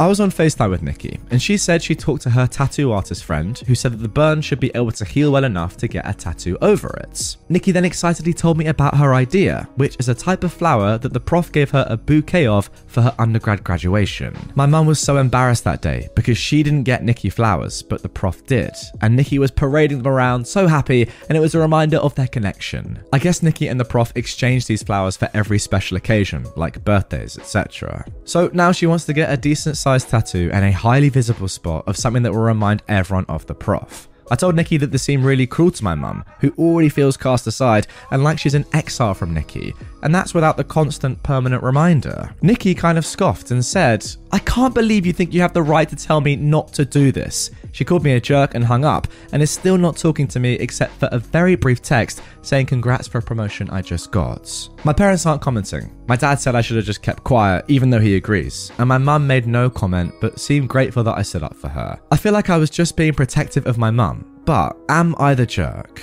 Alright, I just had a look at the comments on Reddit for this one because, you know, I'm always interested to see what people on Reddit are saying before I give my opinion. And I think we differ slightly. A lot of the comments are saying that OP, you are the jerk in this situation. And I get it. I really do. However, I think that's a little bit too strong to actually call you the jerk. I don't think you're in the wrong for this, really. I think in reality, you're just misunderstanding your sister's situation. Because from your perspective, I get it. You feel like your sister is favoring someone else and that's unfair on your mum, who you have a good relationship and you don't quite understand it but in reality, you have to understand that your sister and your mum do not have anywhere near the same sort of relationship that you and your mum have. And in actuality, your sister has been very lucky in her life to have someone come in and replace her mum for that role because her mum, for whatever reason, hasn't been able to do it. Nonetheless, it's clear that this person played a massive role in your sister's life, and getting a tattoo in that exact area, the timing of when you heard that person had died, yeah, terrible, but yeah, a great thing to do. And I definitely wouldn't say that she shouldn't do that.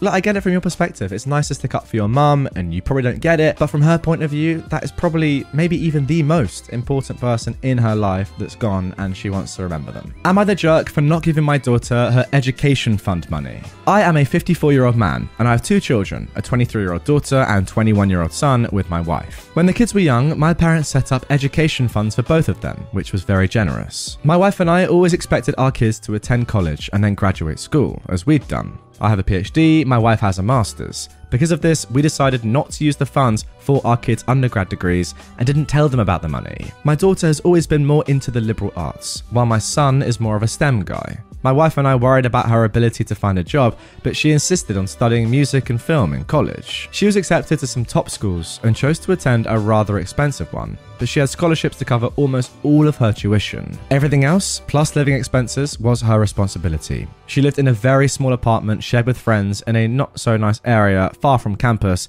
but she was fine and learned how to budget effectively. After graduating, she luckily found a job that doesn't pay extremely well, but she enjoys, and scrapped the idea of grad school. My son decided to do engineering, and he also expressed that he had no interest in grad school. My wife and I were disappointed, but accepted it, since at this point he's already all set up with a very good job when he completes school. Since he did not receive as many scholarships as his sister, we decided to use his education fund to cover his tuition and living expenses he was able to get a large and nice apartment of his own close to the school, which is important since his classes are so demanding and he needs a comfortable space to work. My daughter was confused and asked how he could afford this, and he told her about the education fund. She called us and asked why she didn't have one, and we told her she did, we just didn't use it because we hoped she would attend grad school. She seemed hurt by this and asked if there was any way she could have the money now. We explained that there would be a fee to simply withdraw the money for non education uses, and if we chose to do that, it would belong to her grandparents so they could put it towards their own use. She's been quiet and short when answering our texts, and hasn't answered our calls at all since then. I know that it seems unfair to her, but it's not really her money in the first place, and she's no longer in college.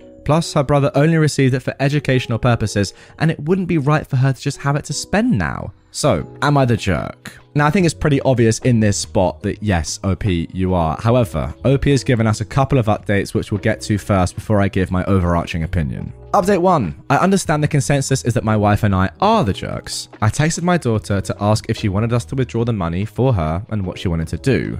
This was her response. I don't care. Maybe they can transfer it to their other grandchild, who is five by the way, if the fee is seriously too much. I don't know about grad school, I haven't thought about it much recently. If I do apply, it wouldn't be for another couple years, and I hadn't been counting on having any financial help in the first place, so it really doesn't even matter. Thanks for asking though. Update 2. My wife and I are discussing our daughter's response and our next actions to resolve this situation. For context, my wife has always had a strained relationship with my daughter and did not approve of many of her life choices. She believes we should take our daughter's words at face value and assume she no longer wants the money. From some of the responses here, I fear that my daughter's response was out of resentment, and I suggested taking out as much money as her brother was given so at least they received the same amount.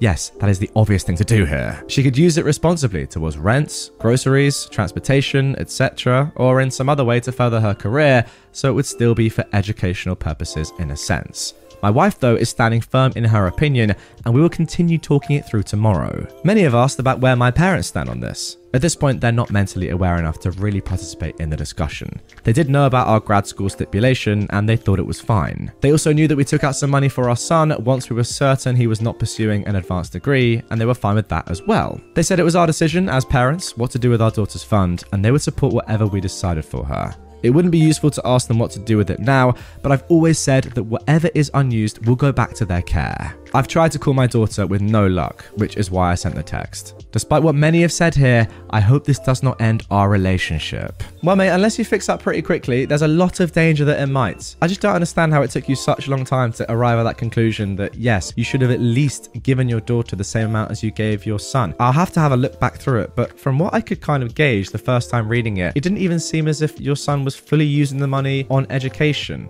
He didn't go to grad school same as your daughter. I don't really understand why there's a difference there. Okay, looking back now, fair enough, you used it to cover his tuition, but you also used it to cover his living expenses, but you didn't use your daughter's education fund to cover her living expenses? Like, off the rip, that just doesn't seem fair to me. I don't care if she's got scholarships for her tuition fees. Like, she's clearly clever. Why would you punish that? Clever and hardworking, I must say. You don't just get scholarships by being clever, that's for sure. Imagine hearing that your parents could have financially helped you and then they just chose not to. Like, that is brutal. I'm sorry. And yeah, the more I think about it, if you want to have any relationship ongoing with your daughter, you need to at least just send her the money right now. Probably all of it.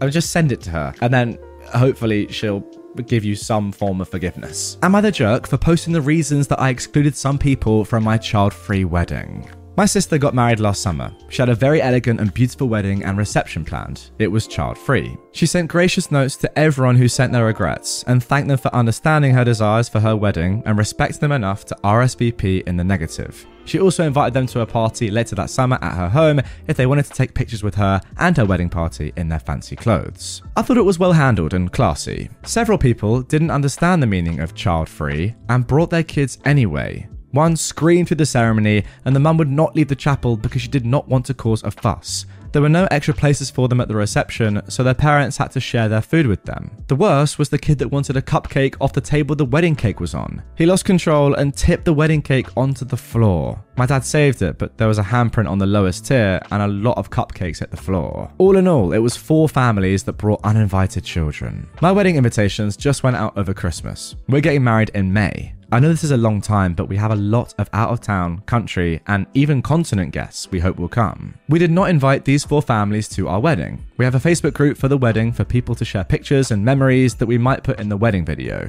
They found out about the group and posted to my personal page about being excluded and asked why we're not having them. I messaged them privately and asked them to take down their posts and explain that my wedding was smaller and I wasn't having as many guests as my sister. They went public again and complained about me excluding them for no good reason. So I posted the receipts. I also posted a video my cousin sent me of the kid crying during the ceremony and the parents doing nothing the video of the kid freaking out because he had to share trout for supper, the before and after pictures of the wedding cake table, and I also asked if they knew in advance that they were not supposed to bring their kids to the wedding. Then everyone started piling on to them. I guess there was a lot of stuff I missed, including one of them changing a kid on the table with the guest book because the closest bathroom didn't have a baby station. Now they're calling me a jerk for embarrassing them for having children and wanting to be part of family events. I said that they could not understand why rules were in place and that is why they were not invited.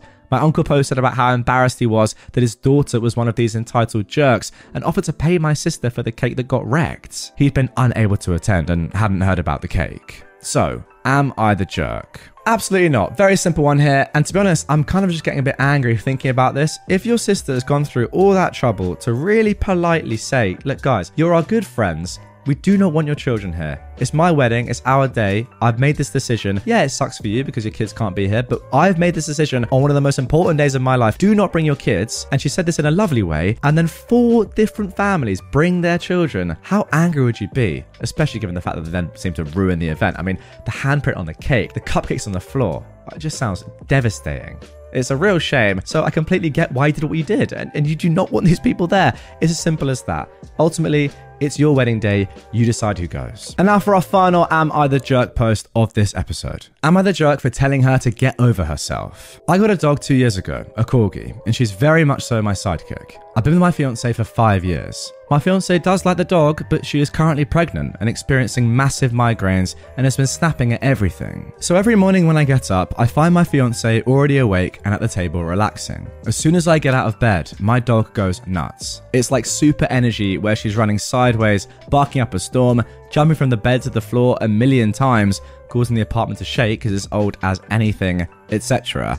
And I'll just sit there and sing made up songs to her and just screw around with her. It's pretty noisy and I can be loud. It's just my way of interacting with my pets. I also have ADHD, so I'm fully aware that I can be ridiculously loud and sometimes I simply forget to tone it down. My fiance has complained about it a few times and I will absolutely try to tone it down for a while. But as screwed up as it sounds, the second she stops complaining and it's out of sight, out of mind, I start doing it again. If I catch myself, I apologize immediately, but sometimes I don't even catch myself doing it. So she's been getting up earlier than normal because she says she needs peace and quiet away from you and the dog because she can't hear herself think when we get up. And then she starts getting migraines and being overall annoyed. But now she's complaining because I can sense her not in the bed anymore, probably after 20 minutes of her being gone and her warmth no longer being there, and then I'm wide awake, and the dog senses it, and you know. So she's now getting angry because she thinks I'm purposely not letting her have space and purposely annoying her with my behaviors. I'm not, truly, but it seems like it, I guess. I've tried just laying in bed for a while so she can relax, but I get stir crazy, and I also don't feel like I should have to stay in bed so she can be alone when I live here too. But she flipped this morning. I felt her sneaking out of bed this morning at 5am and tiptoe out of the room.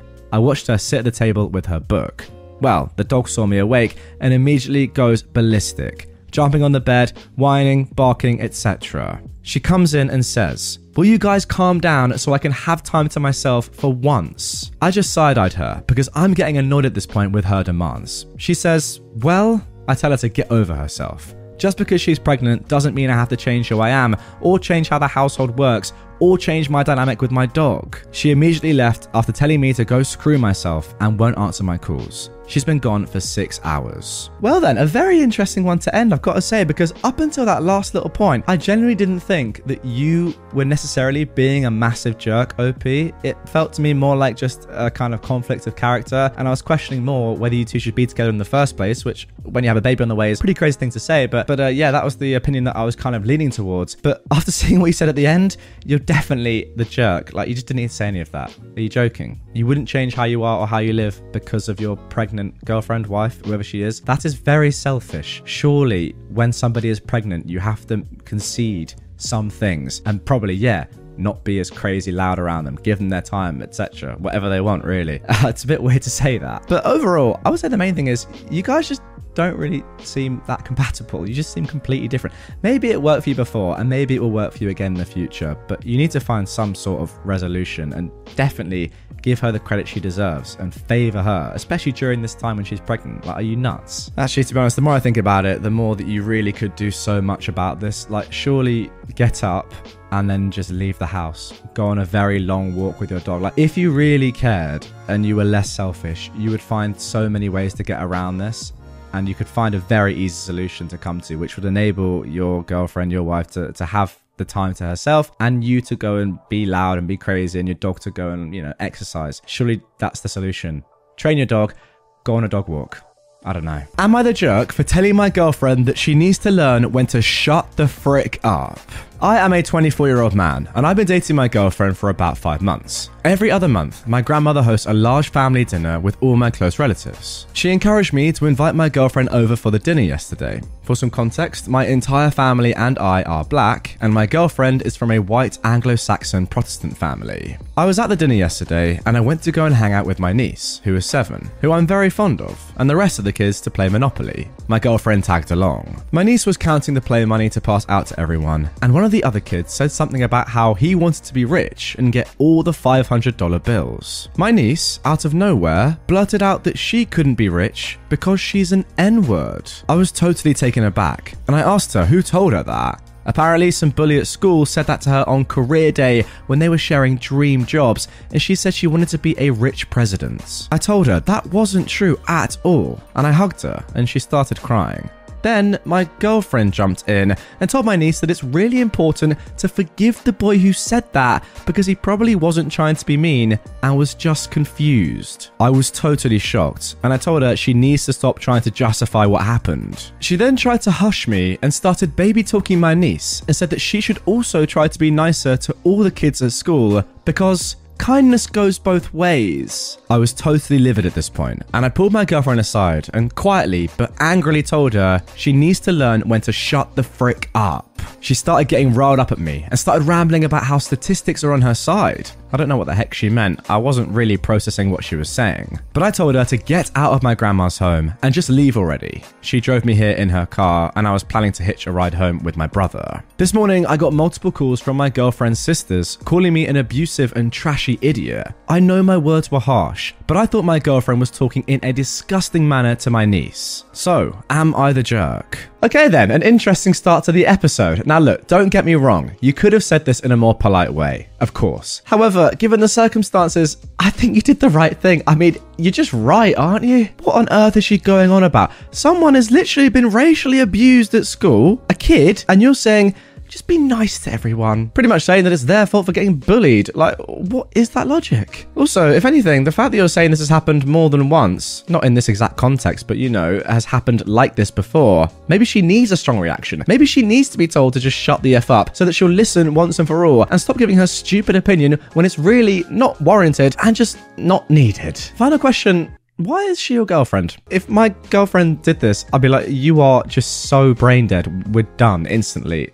So maybe that's a step too far from, from my perspective, but that's just what I'm thinking here. Anyway, let's carry on. Am I the jerk for making our 17 year old daughter clean our horse's stalls against her will? We recently got two horses. My younger daughter, who was 13, wanted them as she's been learning to ride. My older daughter, the 17 year old, was against them. She's much more princessy and didn't want to deal with the mess and chores that come with horses, but we told her it wouldn't be something she'd have to deal with and that her younger sister promised to take care of all of it. Well, recently the older daughter has been disrespectful at home and staying out too late, and her grades have been slipping. We warned her to shape up, but last week, when we heard that she'd been needlessly insulting to her younger sister while I was out running errands, I told her that she'd be cleaning out the stable each day for the next week as punishment, and that her sister would get a break. She got really upset and offended and said we promised she'd never have to go in there or have to scoop horse poop. I said I promised it wouldn't be one of your chores, of course, but obviously a punishment is supposed to be something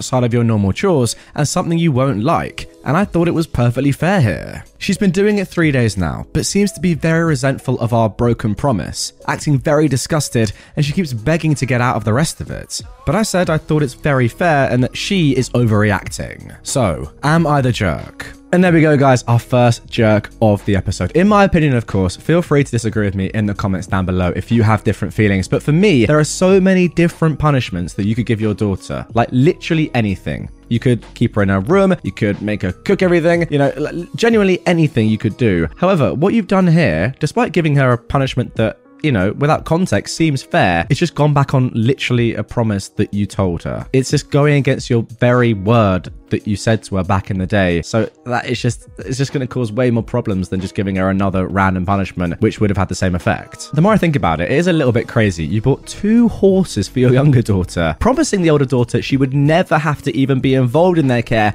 whatsoever. Yet you broke your promises and now she's involved in their care. Yeah, something tells me that there might be a favorite child here anyway, and that maybe the oldest child is acting the way they're holding because they're resenting your parenting and the fact that they're not getting favored. I don't know. Maybe I'm jumping to conclusions there once again. Let me know if you agree down below. Am I the jerk for moving out when my parents asked me to pay rent? I am a 23 year old and I'm the oldest of five siblings, a full time student. I also have a part time job in my field, but when I complete my degree, my employer will take me on full time. I make enough from part time to pay for school and put money aside. My siblings range from 10 to 20 years old. Both of our parents work full time. I've taken on a lot of the responsibilities for keeping everything running in the house. I do the grocery shopping, the laundry, as well as making suppers and doing meal prep so everyone has lunches ready to take every day. I also get all my siblings to do their part with regards to household chores. For example, my youngest brother is responsible for feeding and walking the dogs, so I make sure that there is dog food in the storage and poop bags on the leash. My dad works very long hours, and my mum works 9 to 5 at a hard job. Over Christmas, I had a chance to buy a PS5 for myself, so I did. The rest of my family is still using a shared PS4. I keep mine in my room and I do not share. My parents started fielding complaints from my oldest brother about how I made so much money and I don't share the things I buy for myself. Totally true, by the way. So they had a talk with me where they brought this up. I pointed out how much of the household work I did, and they said it wasn't fair that I was earning so much money without contributing. They told me how much they expected from me. I went to my room and did the math. If I gave them what they wanted, I would have about $800 a month left over. If I dropped a couple of classes next semester, I could go to almost full time hours with my employer, and it would only be one more year until I graduated with my second degree. But I could afford my own place, and I would have way more free time and disposable income. So I packed up and moved out. Everything I owned fit in my car. I stayed at an Airbnb for two weeks until I could get everything sorted with an apartment, school, and work. It was great. I'm not gonna lie, I may have gone a little overboard on Tinder. I couldn't have women over to my parents' house. I just moved into my own apartment. I'm staying part time until I finish this semester. I will work full time over the summer and go to a lighter class load, and then have higher work hours in the fall. My oldest brother has now been tasked by my parents to do everything I used to do. His chores have been split up with the other three. They're all fuming at me for moving out. My parents are upset that I left them in the lurch. My siblings are mad that they all have more chores. My oldest brother is especially salty because he has no free time to see his girlfriend and she isn't allowed in the house when my parents aren't home. I'm enjoying my free time. I bought myself a plant from IKEA. I feel bad for screwing them all over, but it didn't make sense for me to do all that work and pay rent on top. Yeah, definitely not the jerk for me. The fact that you left them in the lurch should clearly be a sign to them to show them how much you were contributing. I don't understand. Like the things you've listed as to you doing in the house, on top of everything else that you're doing, studying, working part time, how do they not realize how much you were contributing? I don't really get that. Like, this might be a little bit crazy as a statement, but to me it just sounds like they're a bit angry that they lost their slave. You were doing so much stuff, like an insane amount of stuff. Good for you for knowing your worth and, and saying, you know what, actually, I could probably get a better deal out of this. I am, let me just check, 23. I'm pretty okay with moving out now and having a lot more free time and making a lot more money.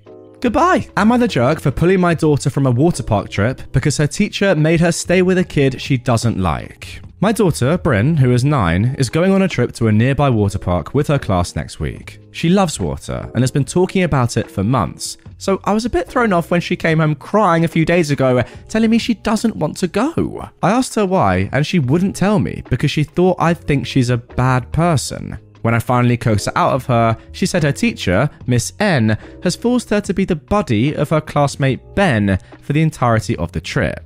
She was to ride the bus with Ben to and from the trip, eat lunch with him, and go on all the rides with him instead of spending time with her friends. She then said that nobody likes Ben because he whines whenever they have to do work and picks his nose and wipes boogers everywhere. I was horrified, not only because Mrs. N had made Bryn do such a thing, but also because she'd made her believe she was a bad person for not wanting to. Unfortunately, this wasn't my first experience with Miss N, as she frequently used my soft spoken, intelligent older daughter as a behavior buffer for the naughty boys until I threatened to report her to the superintendent. It's clear to me that Miss N is still too comfortable with enforcing archaic roles on her kids and forcing girls to do unpaid emotional labor for the sake of the boys. I immediately sent Miss N an email condemning her actions. She sent me back an email with a bunch of BS that basically ended with if Bryn goes on the trip, she has to be Ben's buddy. Fine. I informed her Bryn wouldn't be attending then. I immediately booked VIP tickets the same day her class was going so she could still go to the park and see her friends. Genius idea. What happened next, I wasn't expecting. Bryn is quite popular, so I've gotten to know a lot of the mums in her class. When I let them know what Miss N did, some of them were so horrified that they also pulled their kids out of the trip. In total, eight kids out of a class of 20 are either not going or going with us. Today I got an email from Mrs. N saying that because almost half of the class isn't going, they either have to raise the cost for the other students or not go at all. She practically begged me to let Bryn go and tell all the other parents to let their kids go, promising she wouldn't make Bryn do anything she didn't want to do. I told her she should have thought about that before she tried to make my daughter do her job. My husband said that I was being a bit petty and that Miss N clearly feels bad about what she did, and I should let Bryn go as I've already got on my way. He asked me if I really wanted to deprive my children of what they've been waiting for all year. The thing is, if this wasn't Miss N's first offense, I probably would have agreed, but she has a pattern of this type of behavior, and hopefully this will put a stop to it. Plus, if she has to explain this to her superiors, I have receipts. Is my husband right, or am I justified? Well, as I said while reading there, an absolutely genius plan right there, and I really hope you went through with it. If anything, you should all still go on your own without Miss N and the rest of the students. Yeah, maybe that's a little bit unfair on the rest of the students, I understand, but you're so right. Miss N is literally using your daughter to do her job. It is literally her job to take control of the class and make sure that the boys are behaving well. The fact that she can't do that without using your daughter, and you're right, this is emotional slavery, if anything, is nuts. And she's clearly bad at her job. If anything, it seems to me that the teacher isn't actually feeling that bad about what she did and how she acted and how she used Bryn. She's more worried about the repercussions of not going on the school trip, probably with her superiors, and getting in trouble there which is just not a very good sign. But hey, well done for sticking up for your daughter though. Am I the jerk for not inviting my unsupportive sister to my wedding? I, a 24 year old woman, got engaged to Derek, a 30 year old man, one month ago. Prior to that, we'd known each other for six months. I know that's not a long time, but when you know, you know. We're madly in love and ready to commit ourselves to each other fully. My sister, though, has a problem with that. She was supportive of my relationship with Derek before we got engaged. When I sent her a text telling her we were engaged, she responded by saying congratulations. But then, when I saw her the week after that, she got all serious and said I should strongly consider the marriage. She told me I was young and could meet people I loved more. That was offensive to me because I love Derek more than anything, and she's basically saying my love isn't that important. She also told me that Derek and I could date for longer before we got married but we're already fully committed to each other, so we might as well get married and be recognized as soulmates in the eyes of the law. Anyway, the conversation was so hurtful to me. I eventually asked her, very directly, Do you support me marrying Derek? She said no. So I stood up, told her she shouldn't be at the wedding if she didn't want us to get married, and left. I haven't talked to her since, although she has texted me multiple times asking to talk. Derek and I were working on the wedding guest list yesterday, and we both agreed my sister should not come if she doesn't support us, so we're planning not to invite her. I mentioned this to my friend yesterday, and she pointed out that it may be a little rude of me not to invite her. So, am I the jerk for not inviting my unsupportive sister to my wedding? Yeah, uh, six months at the age of 24. I mean, that's just obvious. Like, what are you doing? You have to be in a relationship for more than six months with the person. Anything could change after six months. Six months is like, uh, do you even really fully know someone after six months? I would argue, probably not. Maybe after a, a, year, still that'd be pretty soon. But after a year, you could say, okay, I know them pretty well. Let's get married. But that's still, like, my in my head, I'm thinking at least a couple of years, at the very minimum. Ideally, three, four, five. There's no rush either.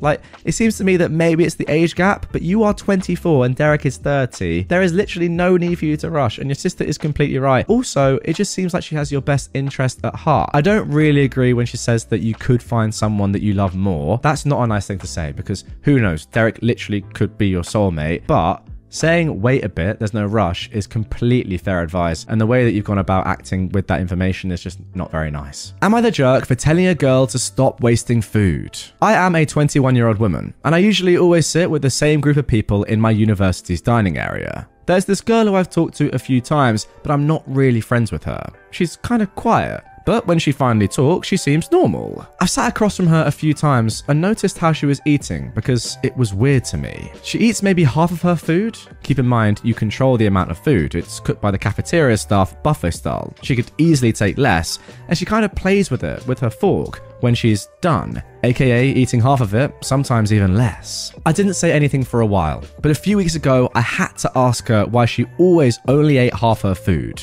She seemed embarrassed, but she answered that she thought she was more hungry and laughed it off. I then asked her why she made this mistake every time we ate, and that she must have learned by now. She didn't really answer. I don't actually remember, but it wasn't actually an explanation, and left pretty quickly. She doesn't really show up that much anymore, but when she does, she still eats like this, and I couldn't hold it in anymore. I asked her once again, and I also asked her if her parents never told her not to play with her food. It was a genuine question. Some people are raised in households where manners aren't important, but obviously they are for most people. She got really mad at me and told me to stop commenting on her eating habits and that it was none of my business. I told her that it absolutely was, since she was sitting at our table and obviously wasting food. She told me to go screw myself and left and threw out the rest of her food again. After she left, one of my friends told me to leave her alone, as she seemed like she was having a hard time and maybe she had some sort of issue with food.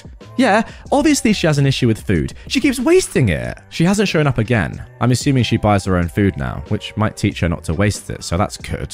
The same friend who told me to leave her alone keeps pestering me to apologize to her, but I think she should apologize to me. She's unnecessarily rude when being asked the most basic and obvious questions. And also, she told me to go and screw myself. That is way more harsh than anything I've ever told her. Keep in mind that I care a lot about food waste and the environment. So, am I the jerk for telling a girl to stop wasting food? Ah, this is a tough one. I mean, it's not really. It's just it's just not your business ultimately. She could have an eating disorder. She could have anything going on in her life. There's no real need to get at her, especially after the first time. I think asking once, maybe it's a little bit too much anyway, but asking once and just saying, look, do you need to do that? Is probably just about okay. I still wouldn't necessarily advise it. But then going again, and after seeing that, you know, she's not coming in anymore, she might have some problems, whatever it may be, it's just not really your business as much as you care about not wasting food and the environment, which fair enough. I, I completely get that. Am I the jerk for yelling at my girlfriend to stop freaking eating? I am a 28 year old man, and my 23 year old sister runs a bakery business, and she's been struggling lately to keep up with orders because she's been short staffed. She does a lot of orders for wedding cakes that require custard or marmalade fillings, and I offered to help her out by making these fillings at home and bringing them to her so she has less work to do. Unfortunately, the past four times I've made these fillings, my girlfriend has literally dipped her fingers into the filling jars and contaminated them. Because, in her words, she just wanted to try some. I've tried explaining to her that she can't dip her fingers in and contaminate the entire batch because then I have to remake it. I said she should use a spoon and take some out of it if she wants to try so bad. But she just pouts and says that she likes using her fingers because it takes her back to her childhood. Today, I was trying to finish some chocolate custard to send over to my sister really quickly because she was running late on a wedding cake order for an important client. I told my girlfriend beforehand to not eat the custard, and if she really wanted to, to please use a spoon. I get out of the shower, and what do I see? She has her fingers in it again. I totally lost it because this is the fifth time that she's blatantly disregarded what I said, and I yelled at her and told her to stop freaking eating the food I'm making because it's not for her and she is contaminating it. She started crying and got mad at me for fat shaming her, even though I made no comment on her weight and she has no history of weight issues or eating disorders. Look, I know I was harsh, but she kept pushing my limits. So, am I the jerk? No, what is she doing? The point that she's making about it feeling like she's going back to her childhood,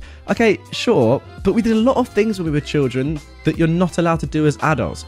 For example, um, peeing on the floor. No, I never did that as a child. Another example would have been better there, but you know what I mean. And yeah, it's not fat shaming. It's just saying, please, can you not eat out of something that's going to contaminate it for my sister? Like, how obvious is that? What a weird woman. Am I the jerk for demanding my girlfriend tells me her author's pen name? I am a 32 year old man, and I've been dating Siobhan, who is also 32, for six months now. She's always been very vague about what she does for a living.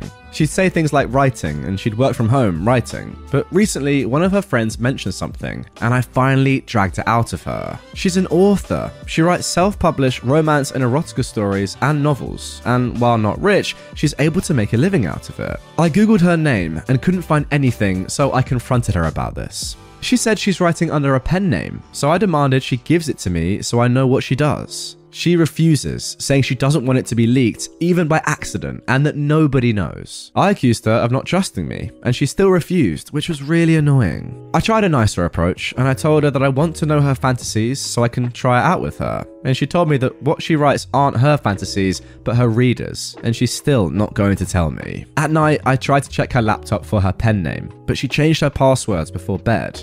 I was annoyed and told her that clearly she doesn't trust me, and it's not fair because I have a right to know what she writes, especially since it's a sensitive topic, and I don't know her if I don't know her pen name. She was furious that I tried to look at her laptop and told me to go home. Before leaving, I told her when she calls to apologize, I expect to get her pen name with the apology. She called me a jerk on my way out. I thought she'd call by now, but she hasn't. My sister told me that I was the jerk and that I should apologize, but I just don't see it or the need to. Second opinion then, was I the jerk? And this is why she probably has a pen name in the first place to avoid annoying harassment from people like you. I will say though, it is a little bit strange that you don't know or didn't know what she did for work for six months of dating. Like, that is odd.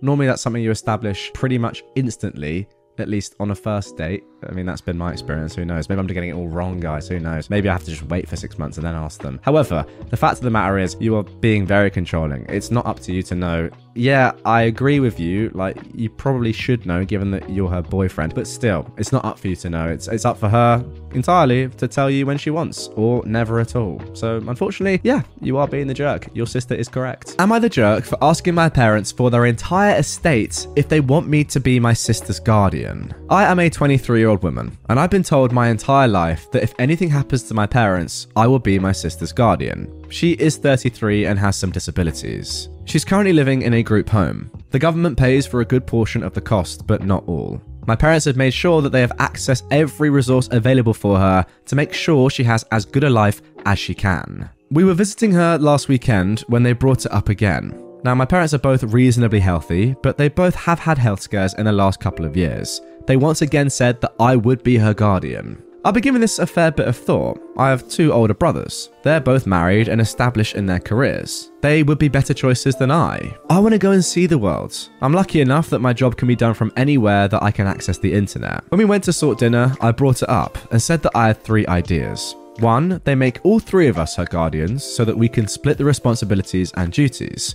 Two, they leave their entire estate to my sister in a trust that will oversee her care. And three, they leave me the entire estate with the proviso that I become her sole guardian and take full responsibility, minus sentimental stuff for the rest of my family, obviously. I thought that was fair, since it's not like they're rich and their estate will mostly consist of their house and the insurance policies they took out when they realised the long term cost of care for my sister. But they said that I'm trying to shirk my responsibility to my sister and that I'm greedy for trying to get everything. I had one last suggestion, and they really hated it. I said that they were welcome to cut me completely out of their will, but that had to include guardianship of my sister.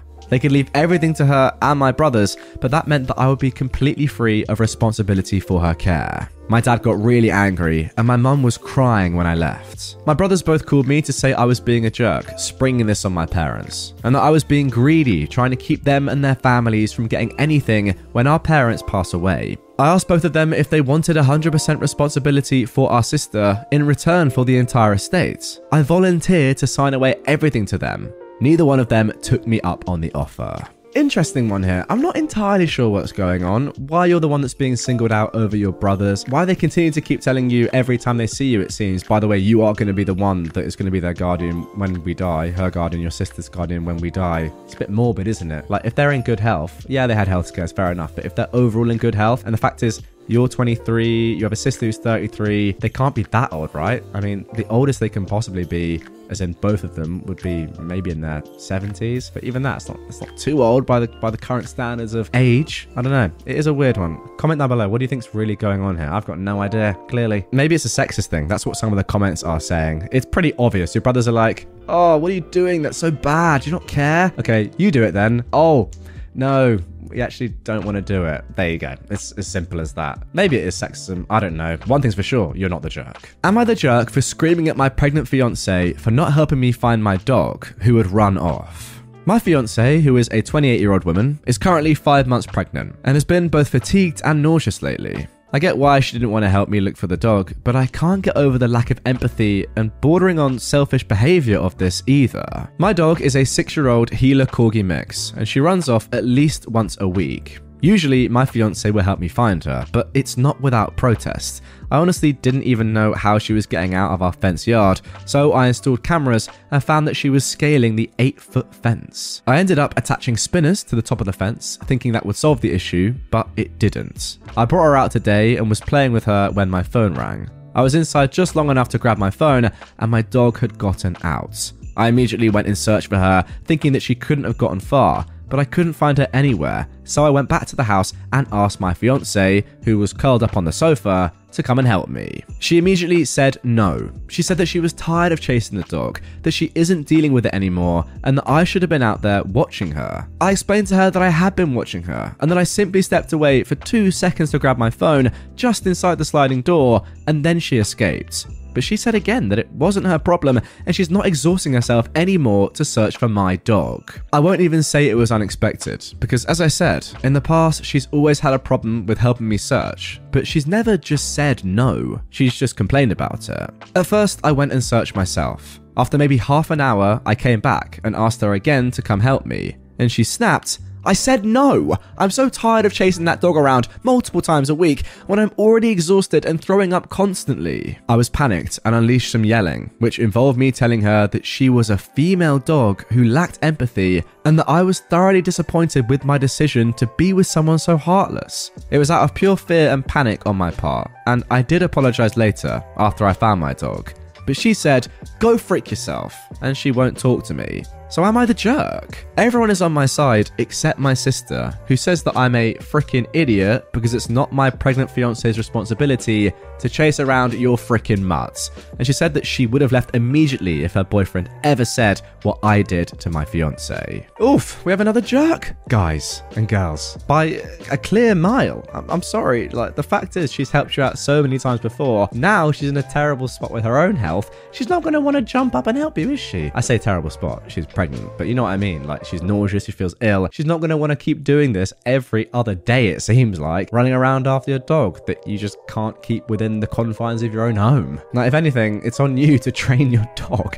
I'm sorry. If they keep escaping, you're not doing enough. And ultimately, that's unfair on the dog as well, because it can't be that fun for the dog to keep escaping and then being worried about where they are. And you've got to go and keep chasing it. It escapes after two seconds of you going inside. That's just a training thing, right? If a dog is well trained and you leave them alone for two seconds, they're not going to look to jump over the fence. Yeah, you need to train your dog and let your pregnant fiance rest. Am I the jerk for not cancelling my plans after my boyfriend learned about his diagnosis? I am a 25 year old woman and I work in event planning so I always get invites or tickets to go to high end events. There was a huge event coming up that I was really excited to go to. I asked my boyfriend, who is 27, three days before the event to accompany me, and he said yes. So, originally, the plan was my boyfriend, my stepsister, and myself. On the day of the event, he said he had a doctor's appointment, so he isn't sure if he could still attend. I said, no problem, and I waited for him to return home.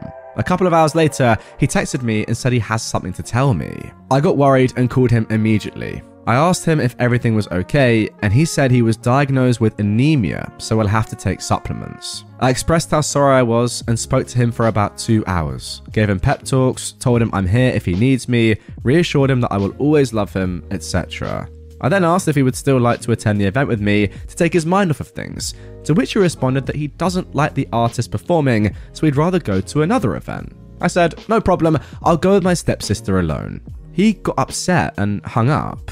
I called him back, but he started an argument about how I'm selfish for going out while he's going through something. I told him that I already made the plans with my stepsister, and I can't back out now, as she's depending on me. I also don't drink, so I have to be the sober driver, and if I didn't go, then she couldn't. I told him that this event is the only event my sister really wants to attend, and I promised her that I would take her, months prior. I even told him I'll see him the next day, and he said be safe, and hung up. I got to the event at around 11 and spent the entire event alone, just sitting down and watching the show by myself, having food and drinks. When I returned home at around 2 am, I called him and he was awake playing video games. His first words were, Look who cares about me again. I said, I'm too tired for this, and he responded by saying that, Of course I'm tired. I went out without him, knowing he's upset, but I love partying and meeting new people so much that I didn't think to stay with him on the phone. I told him he's being ridiculous, and I would have stayed if it were just us who planned to go. He said my priorities are off and I'm an ignorant jerk. Keep in mind, I don't attend parties unless it's with my family, and I only attend events a few times a year. So, Am I the jerk for not staying on the phone with him and attending the event instead? Now, I'll be honest, guys, when I read the title of this post, I was thinking cancer. Like, that is just where my mind went instantly. And then I was thinking, well, yeah, maybe you are the jerk if you haven't cancelled your plans after your boyfriend has learned that he might have terminal cancer or even just cancer in general. Yeah, maybe you are. However, anemia is, I don't want to say it not that serious, but it's not life threatening, that's for sure. It also can be completely controlled with supplements, and you can have a full quality of life most of the time if you deal with it correctly. It's not 100% serious. I'm, I'm saying all this with the with the knowledge that I don't want to, you know, like be patronizing. You get what I'm saying? It's not it's no cancer. I mean, also we can just judge from what the doctor said, right? They've sent you home straight away with supplements, and that's it. From what I can gauge, there's no other need to do anything else. So take the supplements, you'll be okay. That's the general line of thinking So no way you the jerk, especially given all the other stuff about your sister and the fact that you don't do this too often and it's been planned and the designated driver, etc., etc. For me, no, not the jerk. And now for our final post of this episode. Am I the jerk for telling my fiance that my friend's trauma is more important than her comforts? My best friend lost a parent a year and a half ago, which led him to a mental health crisis. Our friend group has been picking up the pieces ever since. He's doing much better now that he's in therapy, but he's definitely gone through it. What has complicated matters worse is my fiance. It goes without saying that I love her, but she is the definition of a busybody sometimes. My best friend is a very private person. Now, she knows that something happened with him, but she doesn't know the details of what that something is. She probably never will. But because she's around me and my friends often, as my fiance and I live in the same house, she hears bits and pieces of the story and presses for more information. I try to circumvent this as best as I can. For example, I step out of the room for specific phone conversations. But still, it's hard to limit the discussion about it sometimes. If it's necessary to bring up and she's around in person, we'll refer to the Nolan situation without giving specifics. Nolan will also stop by my place at night when he can't sleep. Now, this doesn't happen all that often, maybe twice a month. He'll text me or call me saying he's outside. I'll go and sit with him and maybe smoke a little bit, and then he'll head home. I'll wait up until I know he's got home safely, then I go back to sleep. My fiance hates this. She claims the phone calls always wake her up. They don't, she just sometimes happens to wake up for the bathroom while I'm outside, and that me not being in bed is alarming. This brings us to last night. Nolan stopped by, and when I came back inside, my fiance said she was putting a stop to it. She said all the sneaking around is making her paranoid. She doesn't feel like she can properly trust me or be a part of my friend group without knowing the details, and that Nolan needs to stop relying on me so much. I told her that no matter whether we're married, dating, whatever, she will never have any ownership over my friend's trauma, and that she was never going to be able to order me around in regards to it. I also said her comfort was less important than someone's actual physical well being. She was obviously hurt by this and went to stay with her mum after work today. So, am I the jerk? Okay, now I'll be honest with this one. My mind changed during the reading of it because the title suggests that yes, you know, friend's trauma is obviously more important than than your fiance's comfort. I agree with that wholeheartedly. However, it's not really about that. The more I read there, the more I was thinking, you and your friendship group yeah, fine, it's a completely private matter, I get that. But what you're doing is you're just completely alienating and isolating your fiance, who should be the person that, you know, you talk to the most and confide in the most. Not saying that you need to tell your fiance all about the ins and outs and the details of Nolan's trauma. That is not what you need to do. However, speaking in code to your friends whenever she's in the room and saying, no, no, no, you can't hear about this, like pretty much just saying, you're not allowed to hear this, go to another room and let us talk about it. During a period of time, over years, that is gonna be very annoying. And therefore, I understand why she's like, you know what, I'm done with this. It's not even about the fact that it's waking her up in the middle of the night and the sneaking around sort of stuff. It is just what she's saying there. How can she properly trust you and your friendship group when she has no idea what's really going on and none of you even want to speak to her about it at all, even give her any sort of inclination? That's kind of what I'm thinking there. I don't know about that one though. It is a little bit of a dubious one, but I quite like ending these episodes on dubious ones because then you lot can get in the comments and tell me right from wrong. Please do. There's one thing that I was gonna mention, but I wasn't really sure about, but I will anyway, is the fact that Nolan, nah, it is, I don't know if it's too harsh to say. It kind of feels like Nolan is now using this trauma slightly as some form of emotional leverage. Like showing up to your apartment twice a month and just like staying over. Look, you're a great friend for letting him do that. But I feel like, you know, it's it's been a year and a half now. At some point, that's to get a bit weird for the fiance. So fair enough. I don't know. That, that is a contentious one. Comment down below, guys. I don't want to offend, so I'm going to leave it there. But look, you lot let me know. Am I the jerk for removing my daughter's bedroom door because she won't stop slamming it? I am a 40 year old woman and I have three kids Maggie, who is 14, Levi, who is 12, and Charlie, who is 10. Levi and Charlie share a bedroom, and Maggie has her own room as the oldest and also only girl. Maggie is a great kid. She does her homework, helps with chores without too much complaints, and doesn't bug her brothers too much. The issue is that she will not stop slamming her bedroom door. When she gets up to use the bathroom at night, she slams her bedroom door on her way out and back in. When she gets up in the morning or goes to bed at night, she slams it. Pretty much any time she enters or exits her room, the door gets slammed. And it's only her door, none of the other doors in the house. It shakes the walls and frequently wakes up everyone else. Her brother's room shares a wall with hers, and our bedroom is directly above theirs. We've talked to her about it and asked her very politely to please be more mindful about it because it's disturbing the rest of us, but it's in one ear and out the other. We tried being more forceful about it, saying that if she continues to slam her door, there will start to be consequences. Still, nothing changes. It all came to a head the other night when she got up to use the bathroom, and all four of us were woken up by the slamming. I have to be up at 5am for work, and I've had enough of the broken sleep and came downstairs and knocked on the door. She opened it and said, What? With such attitude, it took a lot of self control not to start yelling. I told her as calmly as I could that if she slammed that door one more time, she was going to come home and find it gone. She proceeded to yell at me to leave her alone and then slammed it five times as hard as she could. Well, the next day, Friday, she went to school, and my husband and I both had the day off. So, we took the door off the frame and installed a curtain rod with a nice heavy curtain over the door instead. She came home and freaked the F out. She said we're being emotionally abusive and taking away her right to privacy. She sulked all weekend and won't talk to us now. My mother says that I'm the jerk here because I overreacted, but she doesn't have to deal with the house shaking. I want to add that we completely respect each other's privacy in our house, which is why we hung up a heavy curtain and made sure that we couldn't see through it or around it. We even put little Velcro pieces on the walls and curtain sides so it stays in place. She still has her physical privacy, which she is absolutely entitled to, but can't slam a piece of fabric. We also have never and still don't just go into her room unannounced, and we still knock on the wall to ask permission to enter. We've told her we'll happily put her door back on once she agrees to respect the no slamming rule. So, am I the jerk? Now, when I first saw the title of this one, I immediately agreed with your daughter that this was emotional abuse and you were completely destroying her privacy that she is entitled to. But obviously, when you read it, it becomes pretty apparent that she's just being a horrible little whiny teen and she deserves this. And that as soon as she says, Yeah, I'm not going to slam it anymore, the door will be back. It's not that hard. Just don't slam your door. I mean, she is literally interrupting everyone's sleep. Just take away the thing that is interrupting the sleep, and yeah, she'll have to change. Simple as that. All that to say, you're definitely not the jerk. Let's move on. And there we go, guys. That is going to do it for three hours of some of the very best Am I the Jerk stories. No doubts, one of my favorite subreddits at the moment. If you can, comment down below for each and every story I just read out and let me know your thoughts. Jerk or not the jerk?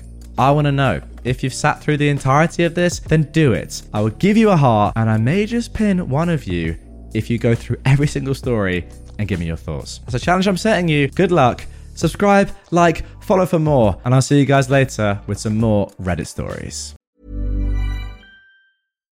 Why don't more infant formula companies use organic, grass fed whole milk instead of skim? Why don't more infant formula companies use the latest breast milk science?